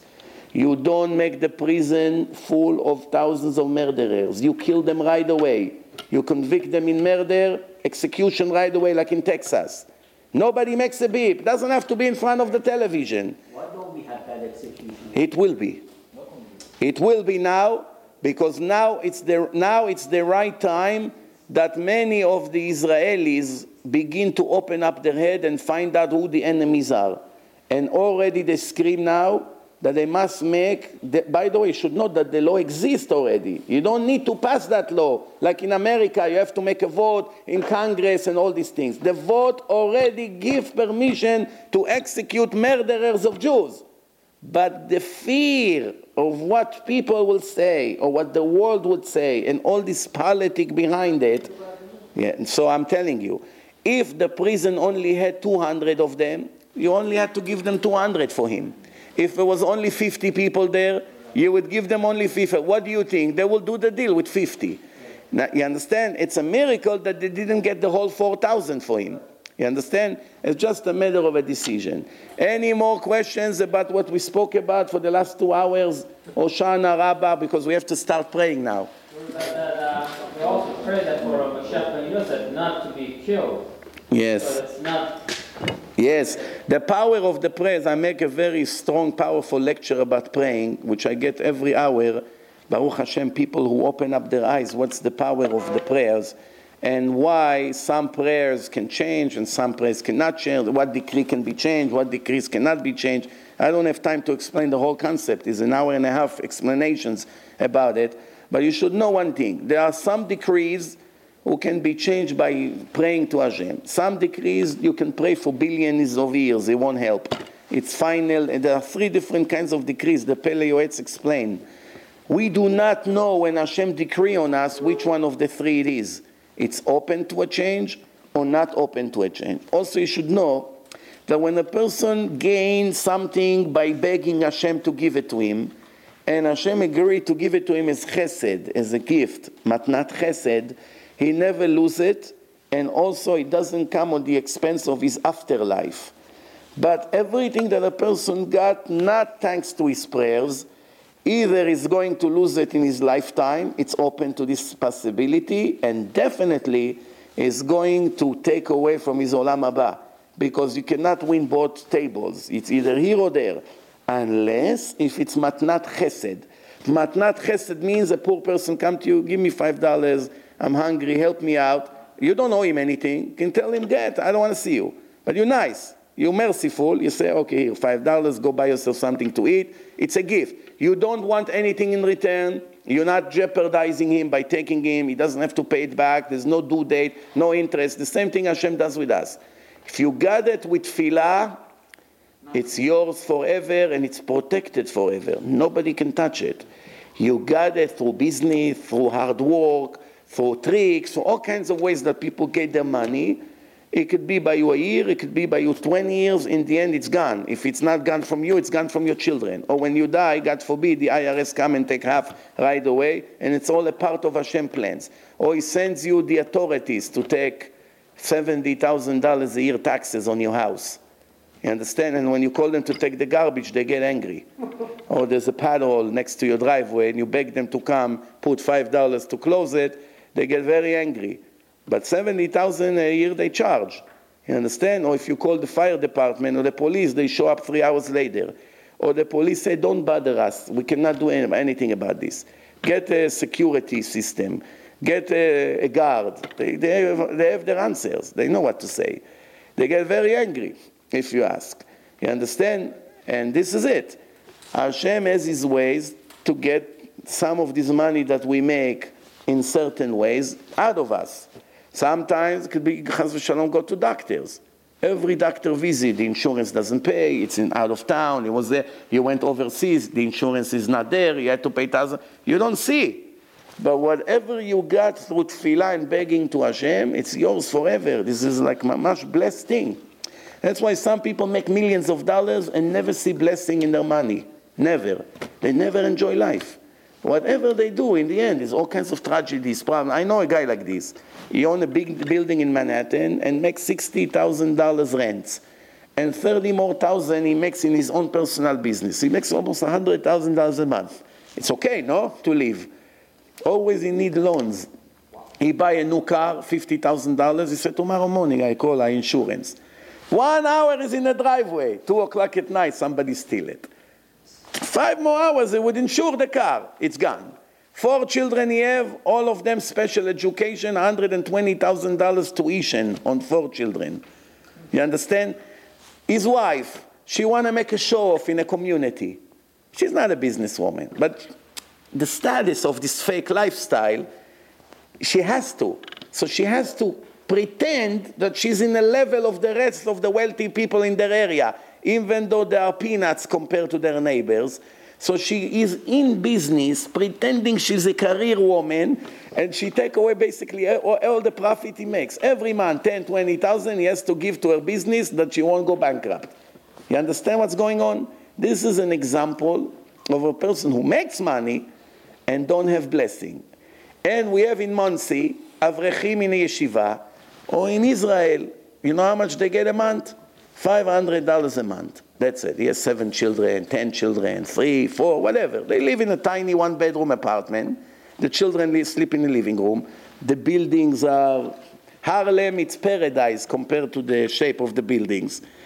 If a person just go on a five minutes visit and see how they live, these people, it's enough for him to kiss every inch of the floor in his house for the rest of his life and to finally appreciate the luck that he has. But these people, they make very little. Technically, it shouldn't be enough for anything. Somehow, somehow they survive. Somehow they survive. Nobody can explain because the rent in Yerushalayim is almost a thousand dollars on a one bedroom apartment, if not more, in, in these houses. And they make 500. And they somehow survive. And nobody can answer this question already for so many years. Same thing here in Monsey. How much the yeshiva give them? In America, it's even harder. 500. 700. One guy who teach for 12 years already make 1200 a month. And his rent is more than 2000. And how does he live? Nobody knows. Hundreds, one after the other, and they have blessing. And even they eat chicken on Shabbos, which for them is luxury. But based on their income, no other guy that make $1,200 a month can afford even bread. Forget about it. And they pay tuition and this, and nobody understand. And this is one of the secrets that no one has the answer. It's against the law of nature. But in the end, it happens. And these people are very wealthy when it comes to Torah and mitzvot. So I think we cover Oshana Rabbah and all the secrets from all direction. To the best of my knowledge, there's not even one extra word or sentence to say about this that I didn't say. Uh, if you have any more question, we still have time because we have to start praying in about 20 minutes. I spoke about mikveh. You were not here. I spoke about it. No, what? What? Any questions? Huh? Chavit, chavit velo barich. It's minhag neviim. Yes. What? What's the question? No. Any question? Now it's the opportunity. Maybe a few words about Simchat Torah. Shh. Maybe Simchat Torah. Simchat Torah in Israel and in America is a little bit different arrangement. In Israel, the holiday, it's seven days Sukkot, and the eight days is called Shmini Atzeret. It's a holiday by itself. In the time of Bet HaMikdash, they used to sacrifice 70 cows. 13 in the first day, 12 in the second, 11 in the third, 10, 9, 8, until the last day, which is Oshana Rabbah, the eighth day, they used to sacrifice only one cow. The last cow out of 70 was the cow of the Jewish nation. 69, all of them were all for the Goyim. The Gemara said the Goyim destroyed the temple and they don't know what they destroyed. If they only knew how much they lose by not having temple in the world, they'll never dare to touch the temple. Not only they won't touch it, they put guards all around it. Not no other Gentile will dare to touch the temple, but they didn't know. And they destroyed it, and they lose a lot for not having the temple. But oh, Shmini Atzeret is a separate Yom Tov, even though it's attached to Sukkot. The reason Hashem made it attached to Sukkot, not to bother the Jews to go back to their homes and come back again to the temple for another Yom Tov. Hashem already did it once between Pesach and Shavuot. Pesach, everyone came to Jerusalem. They went back home, and then they had to come back again for Shavuot. Very difficult, seven weeks again. It takes sometimes more than a week to come with your horse and your donkey. And you have to bring your children.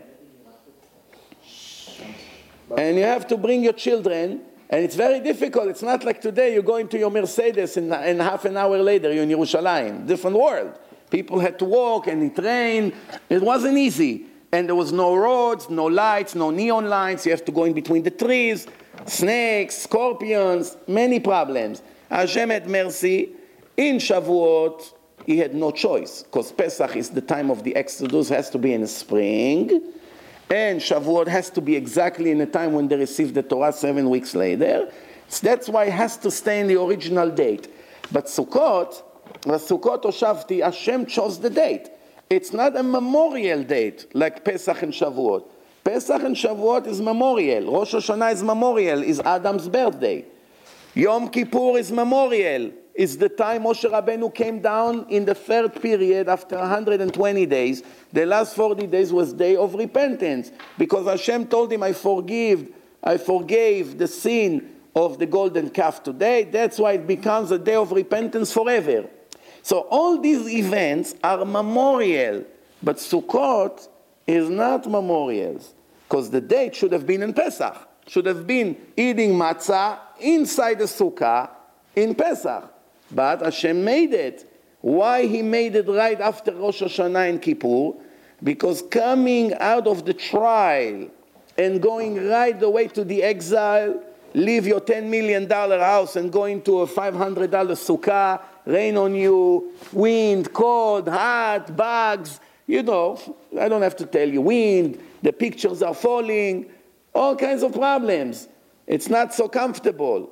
So, because of that, it's, it's a repentance of an exile. The exile repent a lot of our sins. So Hashem attached Sukkot to us. Shmini Atzeret, every holiday end with Atzeret. For instance, Pesach end with Shavuot. Shavuot also called Atzeret in the Gemara. And Sukkot finish with Atzeret. But the Atzeret of Sukkot, Hashem did us a chesed. He attached it to Sukkot because we are already in Yerushalayim. Just stay for one more holiday. But this is a separate holiday. In a tefillah, we don't say Yom Chag HaSukkot הזה. We say Shmini Chag Atzeret. When in Israel Shmini Chag Atzeret, it's one day because it's not exile. All the holidays besides Rosh Hashanah in Israel are one day. So the eighth day of Sukkot is also Simchat Torah. But here in America, it's not the same. Simchat Torah is in the ninth day, which is the second day of Shmini Atzeret. So the nine days, which in our case will be Friday, from Thursday night, Simchat Torah start officially Thursday night, which is also Shmini Atzeret. Now, when we pray in a Siddur, we don't say Beyom Simchat Torah ze. No. Simchat Torah, it's not a holiday from the Torah. It's only a custom that the rabbi made few hundred years ago as an honor for the Torah. But the original holiday from the Torah is Shmini Atzeret. It's a Yom Tov. A person who violates it is like violating Shabbat. But on top of it, we attach Simchat Torah. That's why in Israel, since it's only Shmini Atzeret one day, as soon as it's over, all the people goes on the street with cars, with orchestra, bands, speakers. They dance on the street with music. When they dance over there, actually here it's still Yom Tov. Over here it's still holiday. So now there are different kinds of minhagim. It's kind of confusing if we sit in a sukkah or no.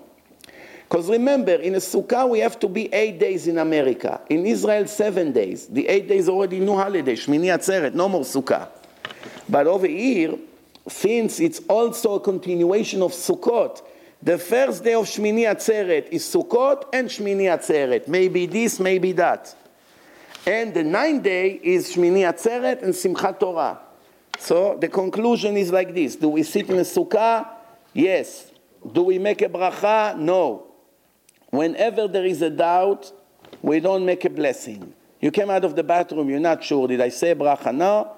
You're not sure. 90% you didn't say. 10% you say. 1% that you say, 99% you didn't say. So you want to repeat? Not allowed. Any kind of a doubt, you don't say the name of God for no reason. Maybe you did. In the Amida, in the Rosh Hashanah, if you forget HaMelech HaKadosh, you go all the way back, even if you have doubt. Now, Melech HaKadosh is a different story. First of all, Still, uh, the, the Baracha Levatala, according to No, no. Let me explain to you. First of all, not always you go back. Depend if you shliach tzibur or not. No, no. So let me explain to you something. The whole concept of Rosh Hashanah, the whole concept that Hashem told us, Imru lefanai malchuyot. You have to say king, words of kingdom. Make me the king, make me the king. The entire Rosh Hashanah is about kingdom.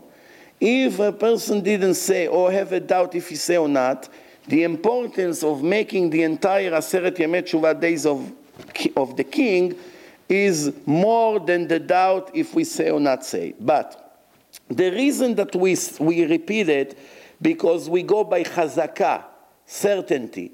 A person usually repeats what he's used to say in the last 90 days. If a person said 90 times, Amelech HaKadosh, without praying, without praying, today started Aseret Yemei Tshuva. Today it's Rosh Hashanah. I sit in my living room and I say, Amelech HaKadosh, Amelech HaKadosh, Amelech HaKadosh, Amelech HaKadosh, 90 times. In my subconscious is already recorded, which means it's three months. It's like chazakah. I mean, one month, three times a day, it's 90 times. One month is already kviut. If you say for one month, three times a day, Amelech HaKadosh, it's, it's already in, in you. But we don't say a month, we only say for one week. So the way you say it, you say it straight 90 times, it's already recorded. Now if you have a doubt, you say, no, I say Amelech HaKadosh. Maybe you say Ael HaKadosh. I already said 90 times Amelech HaKadosh. For sure I said already Amelech. Now, why we repeat it? Because for sure we say Ael HaKadosh, because this is what we used to. If you don't remember if you say or not, we know for sure you said Ael HaKadosh because you say it all your life. However, let me clarify one more thing here. If you shliach tzibur, and they already say kedusha, everyone say kedusha, and then you go to the end and you say Ael Kadosh, and they try to correct you. You have three seconds, actually less, two seconds to correct yourself. What's the period of time you can correct yourself without going back to the beginning? Shalom Alecha Rabbi, two seconds. This is the amount of time that it takes. Shalom Alecha Rabbi. The Gemara gives an example. So if a person say Ael Kadosh, and everyone scream Amelech, Amelech, and he get confused, huh? What? Huh? Huh? Huh? Up, two seconds are gone. He has to go back. But to where? To where? According to most opinions, not to the beginning. Since everyone answer Kedusha, he only go back to Ata Kadosh. Because the Kedusha cut. Before the Kedusha, the three first brachot are considered one. That's why I go to the beginning. The first three brachot, Magen Avraham, Mechaye Ametim, Ve'ayel HaKadosh, it's one huge praise to Hashem. It's all one unit. You made a mistake, you go back to the beginning. Once the Kedusha came after Mechaye Ametim, it cut the two from the one. You only repeat the third one because you don't say two brachot levatala on the first two. But if you whisper, there's no Kedusha, you have to go back and repeat it again. But, like just to clarify about Simchat Torah. Simchat Torah, it's an opportunity for a Jew to show Hashem how much he really loves the Torah. If somebody brought you something that you dreamed about it all your life, you would show a lot of excitement to it. If somebody gets you a book, sometimes you bring a book to someone, oh, nice, looks at the two minutes, put it on the shelf, you come five years later, you see two inches of dust on it. You open it, you hear, never opened it once. That's if you're lucky. Most of the time, he gives it to someone's birthday party. That's why, if you want to avoid it, write him a nice akdasha in the beginning. To Mr. X, may you live long life. At least you protect that option. So, huh? Stickers, fine. Okay. uh, uh, sometimes it's better to do it on few pages because some wise guy cut the first page nicely. So put in few of them. Akdasha, like this, you know he's stuck with your book forever. But, but, the idea is if a person from the minute you gave it to him doesn't stop talking about it, like David Amelech, what does he say? מה אהבתי תורתך כל היום משמח- כל היום משיחתי. Wow, how Hashem, David Amelech is not a lot, a little bit smarter than all of us combined. Okay? It's a lot more, but I'm being modest here. And he comes to speak to Hashem. You know you cannot fool Hashem. We sometimes forget. We pretend we tzaddikim. We try to fool Hashem. In the end, Hashem will show us this and we'll feel very stupid. But David HaMelech, no, I'm speaking to Hashem. I cannot even make a drop of a lie. And now he comes to Hashem. Hashem, I have a declaration to make. מה אהבתי תורתך כל היום משיחתי. I- I'm crazy about your Torah. All day, this is all I'm talking about. Did you have a slice of a doubt that maybe it's not the truth? Of course not. If he declared it to Hashem, imagine I come to Hashem, Hashem, you know I'm the biggest Baal tzedakah in the world. Hashem say, "Well, another five years in hell just for that, for this chutzpah. Nobody will do such a thing. A murderer doesn't come to Hashem, you know my hands are clean. A thief doesn't come to Hashem, you know how honest I am. We know our limitation, right? So David HaMelech come and scream, Hashem, ma Torah, I'm in love with your Torah, I can't live a minute without it. All day I'm talking about it. So Chazal say, what is the, what is the meaning of this verse? From here you learn, how do you know what's the most important thing in the life of a person? What comes out of his mouth most frequently? Of course, every Jew speak about Torah here and there. Some speak about it every hour, some speak about it every month, some speak about it in their bar mitzvah. And that's it. But everyone speaks some Torah here and there. Sometimes they have no choice. Somebody surprises them, Mr. X, maybe you say דבר תורה. Yes, מים אחרונים חובה. בסדר, it's also דבר תורה. You know? so, uh, you know, it's, it's, one, one Ashkenazi came to the Sfaradim. He said, how come every time someone say two, two seconds Dvar Torah, right away everyone got Rabbi Hananiah ben Akashi Omer, and everyone say Kaddish al Israel. What is going on? He said, what you say now, is Dvar Torah or no? He said, I'm asking you a question in, in Halacha, yeah. He said, Rabbi Hananiah ben Akashi Omer, everyone writes Kaddish. so, so David HaMelech said to Hashem, Ma'afti Torah. Because I love your Torah so much, this is all I'm talking about. Not only that I talk about it a lot. Kol hayom isichati. Only about this I talk. Someone who really love Hashem, do you think he ever's gonna dare to talk about real estate? Do you know? I have a cousin like this. You try to talk to him about any subject in the world, you never hear a word. Right away, he goes like this with his hands. Kalamfadi. Nonsense. Save me from this nonsense, from this torture. Sport, politics. Ask him the prime minister, he doesn't know. Ask him any minister, anyone in the politics, he doesn't know. Who the president of Israel? He once said to a student, You all tie your ties very nice. I wonder where did you have the 10 minutes to learn how to make a knot? Someone who loved the Torah wastes 10 minutes about this nonsense. He never went to the bank to make deposit since he's 20 years old.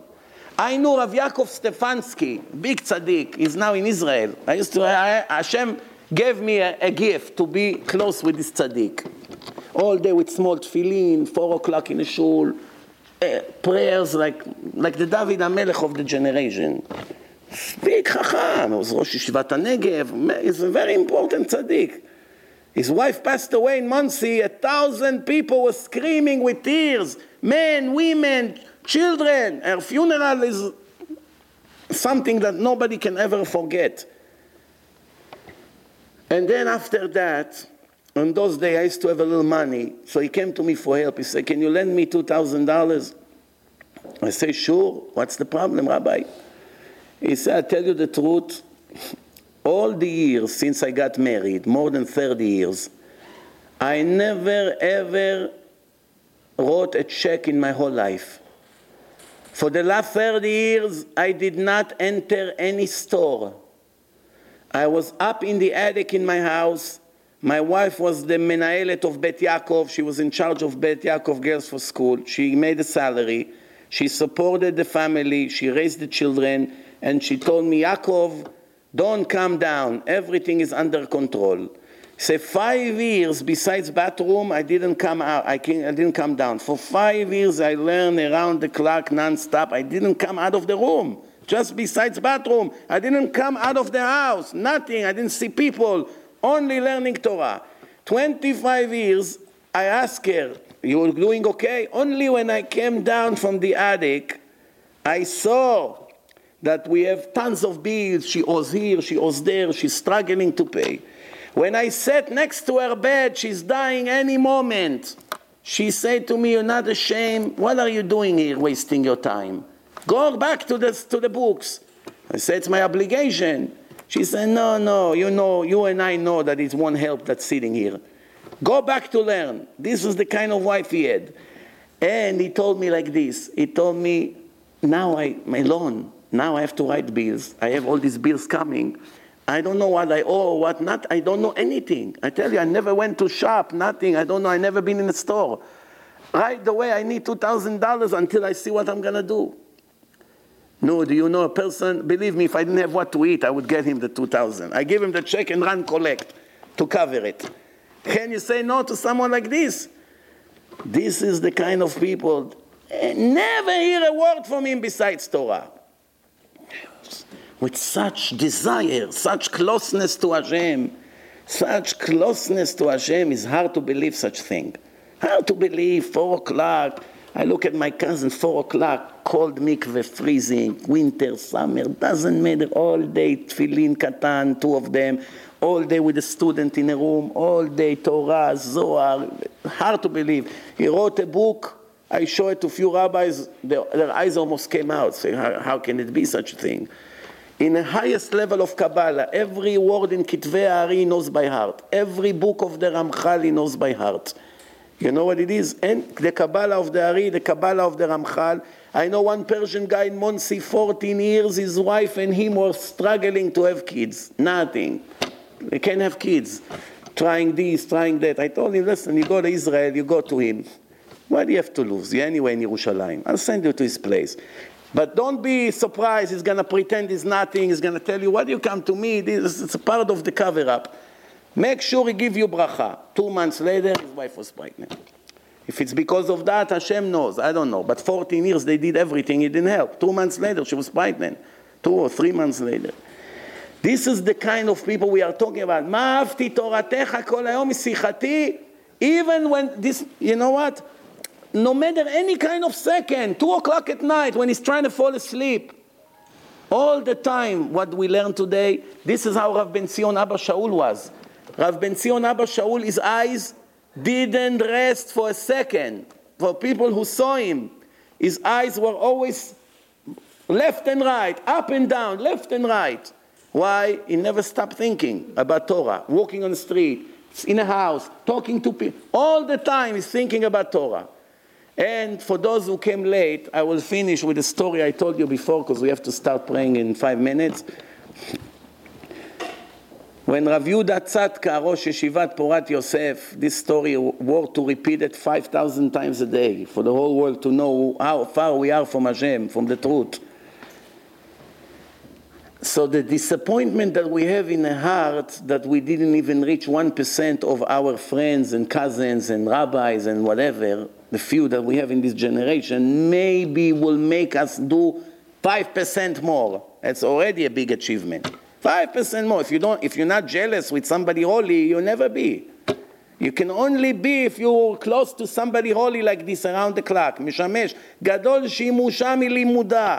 If you learn a lot, but you don't, you're not attached to somebody like this, it's not as good as you learn less, but you attach to a person. Every step of his life is Torah. Every thought, every word come out of his mouth. My cousin was attached to Rav Ben Zion Abba Shaul 14 years. He was waking up, in, waking him up in the morning. They daven shachrit together. They learn few hours. He, he told him, "Do you give me permission to write a diary about you?" He said to you, "Yes." He used to Uh, all the time, like obsessive, follow him, follow him to places, to, to gun soccer, to see what he does. Every little thing. I saw three or four pages from the diary. I, for months I couldn't forget. About Rav Ben Zion Abba Shaul, we, we think another big tzaddik was in the world. We have no idea who this person was. He said that after 10 years, one person came with bunch of pages like this. Rabbi, we want to print a book in your name. This is all the shiurim we learned by you in the yeshiva Porat Yosef. I want you to give me permission to publish it. So he said to him, Read, I don't have my glasses with me. And my cousin was in the room and he said to me, You'll never believe such a thing. The person said three words. He started to read. This pages like this. More than million words over there. The person, after 10 years, the person said three words. He said, It's not mine. Three words. It's not mine. It's not mine. I didn't say this. Right away. One time a woman came, she has a life and death surgery. Life and death. All the doctors tell her to do surgery or not to do. She comes to him, Rabbi, whatever you say I do, I'm confused. I don't know what to do. I can die in this surgery. He put his head down, five minutes. Five minutes, the head on the table, then he pick up his head, mamash like angel of Hashem. He say, do the surgery and everything will be fine. And then she went out, she was very happy. It's like she, she felt like she spoke to Hashem. She went out, she was very happy, she got a lot of confidence. And my cousin asked him, Rabbi Mechilad, I'm asking you, you answering a question of life and death by Ruach HaKodesh? What was it? I want to know. If you have a prophecy, Ruach HaKodesh, fine. But otherwise, how can you, I mean, I want to learn. He said, Chas v'shalom, Ruach HaKodesh. דברים בטלים, it's nonsense.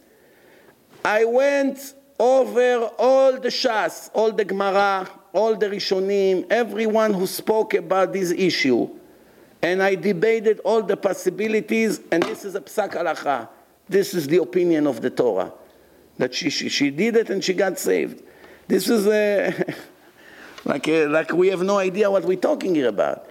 And he got on a bus, and the driver didn't know who he is, and he said, Excuse me, buddy, because he looked like a buddy. He made himself look like a, a guy who has a vegetable boot. You know how they are, how they look? Sweater, this little normal hat, nothing. Nobody know who he is. He gets on the bus. Do you know the, the chief rabbi on the world sit on a bus? Him and Rabbi Wolbe sat on a bus. Today the rabbi all have chauffeurs with a hundred thousand dollars car and private jet some, taking them here, taking them there. It's a different generation today. You know, he, see, he gets on the bus, sit on the bus. Ahmed sit next to him, no problem, he has no problem. So the guy throw him a towel, buddy, can you clean the mirror for me? The buses in Israel has used mirror like this.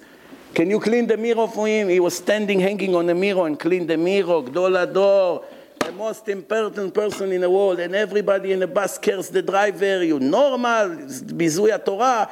Rabbi, forgive me, I didn't know. How do I, am supposed to know? I never knew who you are. But the point is that he didn't have a problem cleaning this. Everybody else would be so insulted in his heart. He has to pretend he's humble. Any, any, if they come to you and say, clean the, you, you have $500 million. Let's say you had to go on a bus for whatever reason, and nobody knows who you are, and he threw you the towel, clean the thing. You're embarrassed. You, you have to pretend you're humble. So you clean, but inside your heart, he would kill you. But he didn't have a problem. He cleaned it, and he told the people, why, why, what do you want from him? What did he ask? Chesed, ma, I cleaned his mirror. You understand? And I started to tell you the story about Rav Yehuda Tzadka. A hundred percent he had Ruach HaKodesh, a hundred percent. Rav Yehuda Tzadka, when he passed away, they came to his Chevruta and say, Rabbi, you learned with him for 30 years from morning to night. Please say a eulogy in his funeral. I'm repeating this for those of you who came now. And he said, I'm very sorry. I don't know anything personal about him. So, Rabbi, you saw him more than you see his wa- your wife. Third years you sit with him learning for any yeshiva. You don't know, you don't, you don't want to say eulogy for him? He said, God forbid. Of course I want to say. I just don't know what to say about him. We never spoke ever about any personal subject from the day we started to learn until he passed away. For 30 years, when we started to learn, we made a rule. No dvarim betelim. We opened the Gemara, only Gemara, only books, nothing else. No news, prime minister, election, nothing. So I don't know anything about him. Don't know how many kids he have, who they are, what. Nothing. I don't know anything about him.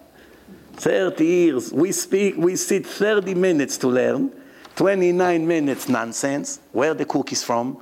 What bakery? No, over there is cheaper. Amar Rabbi Akiva, uh, you know, my wife, she said to wake her up. I forgot. Give me two minutes.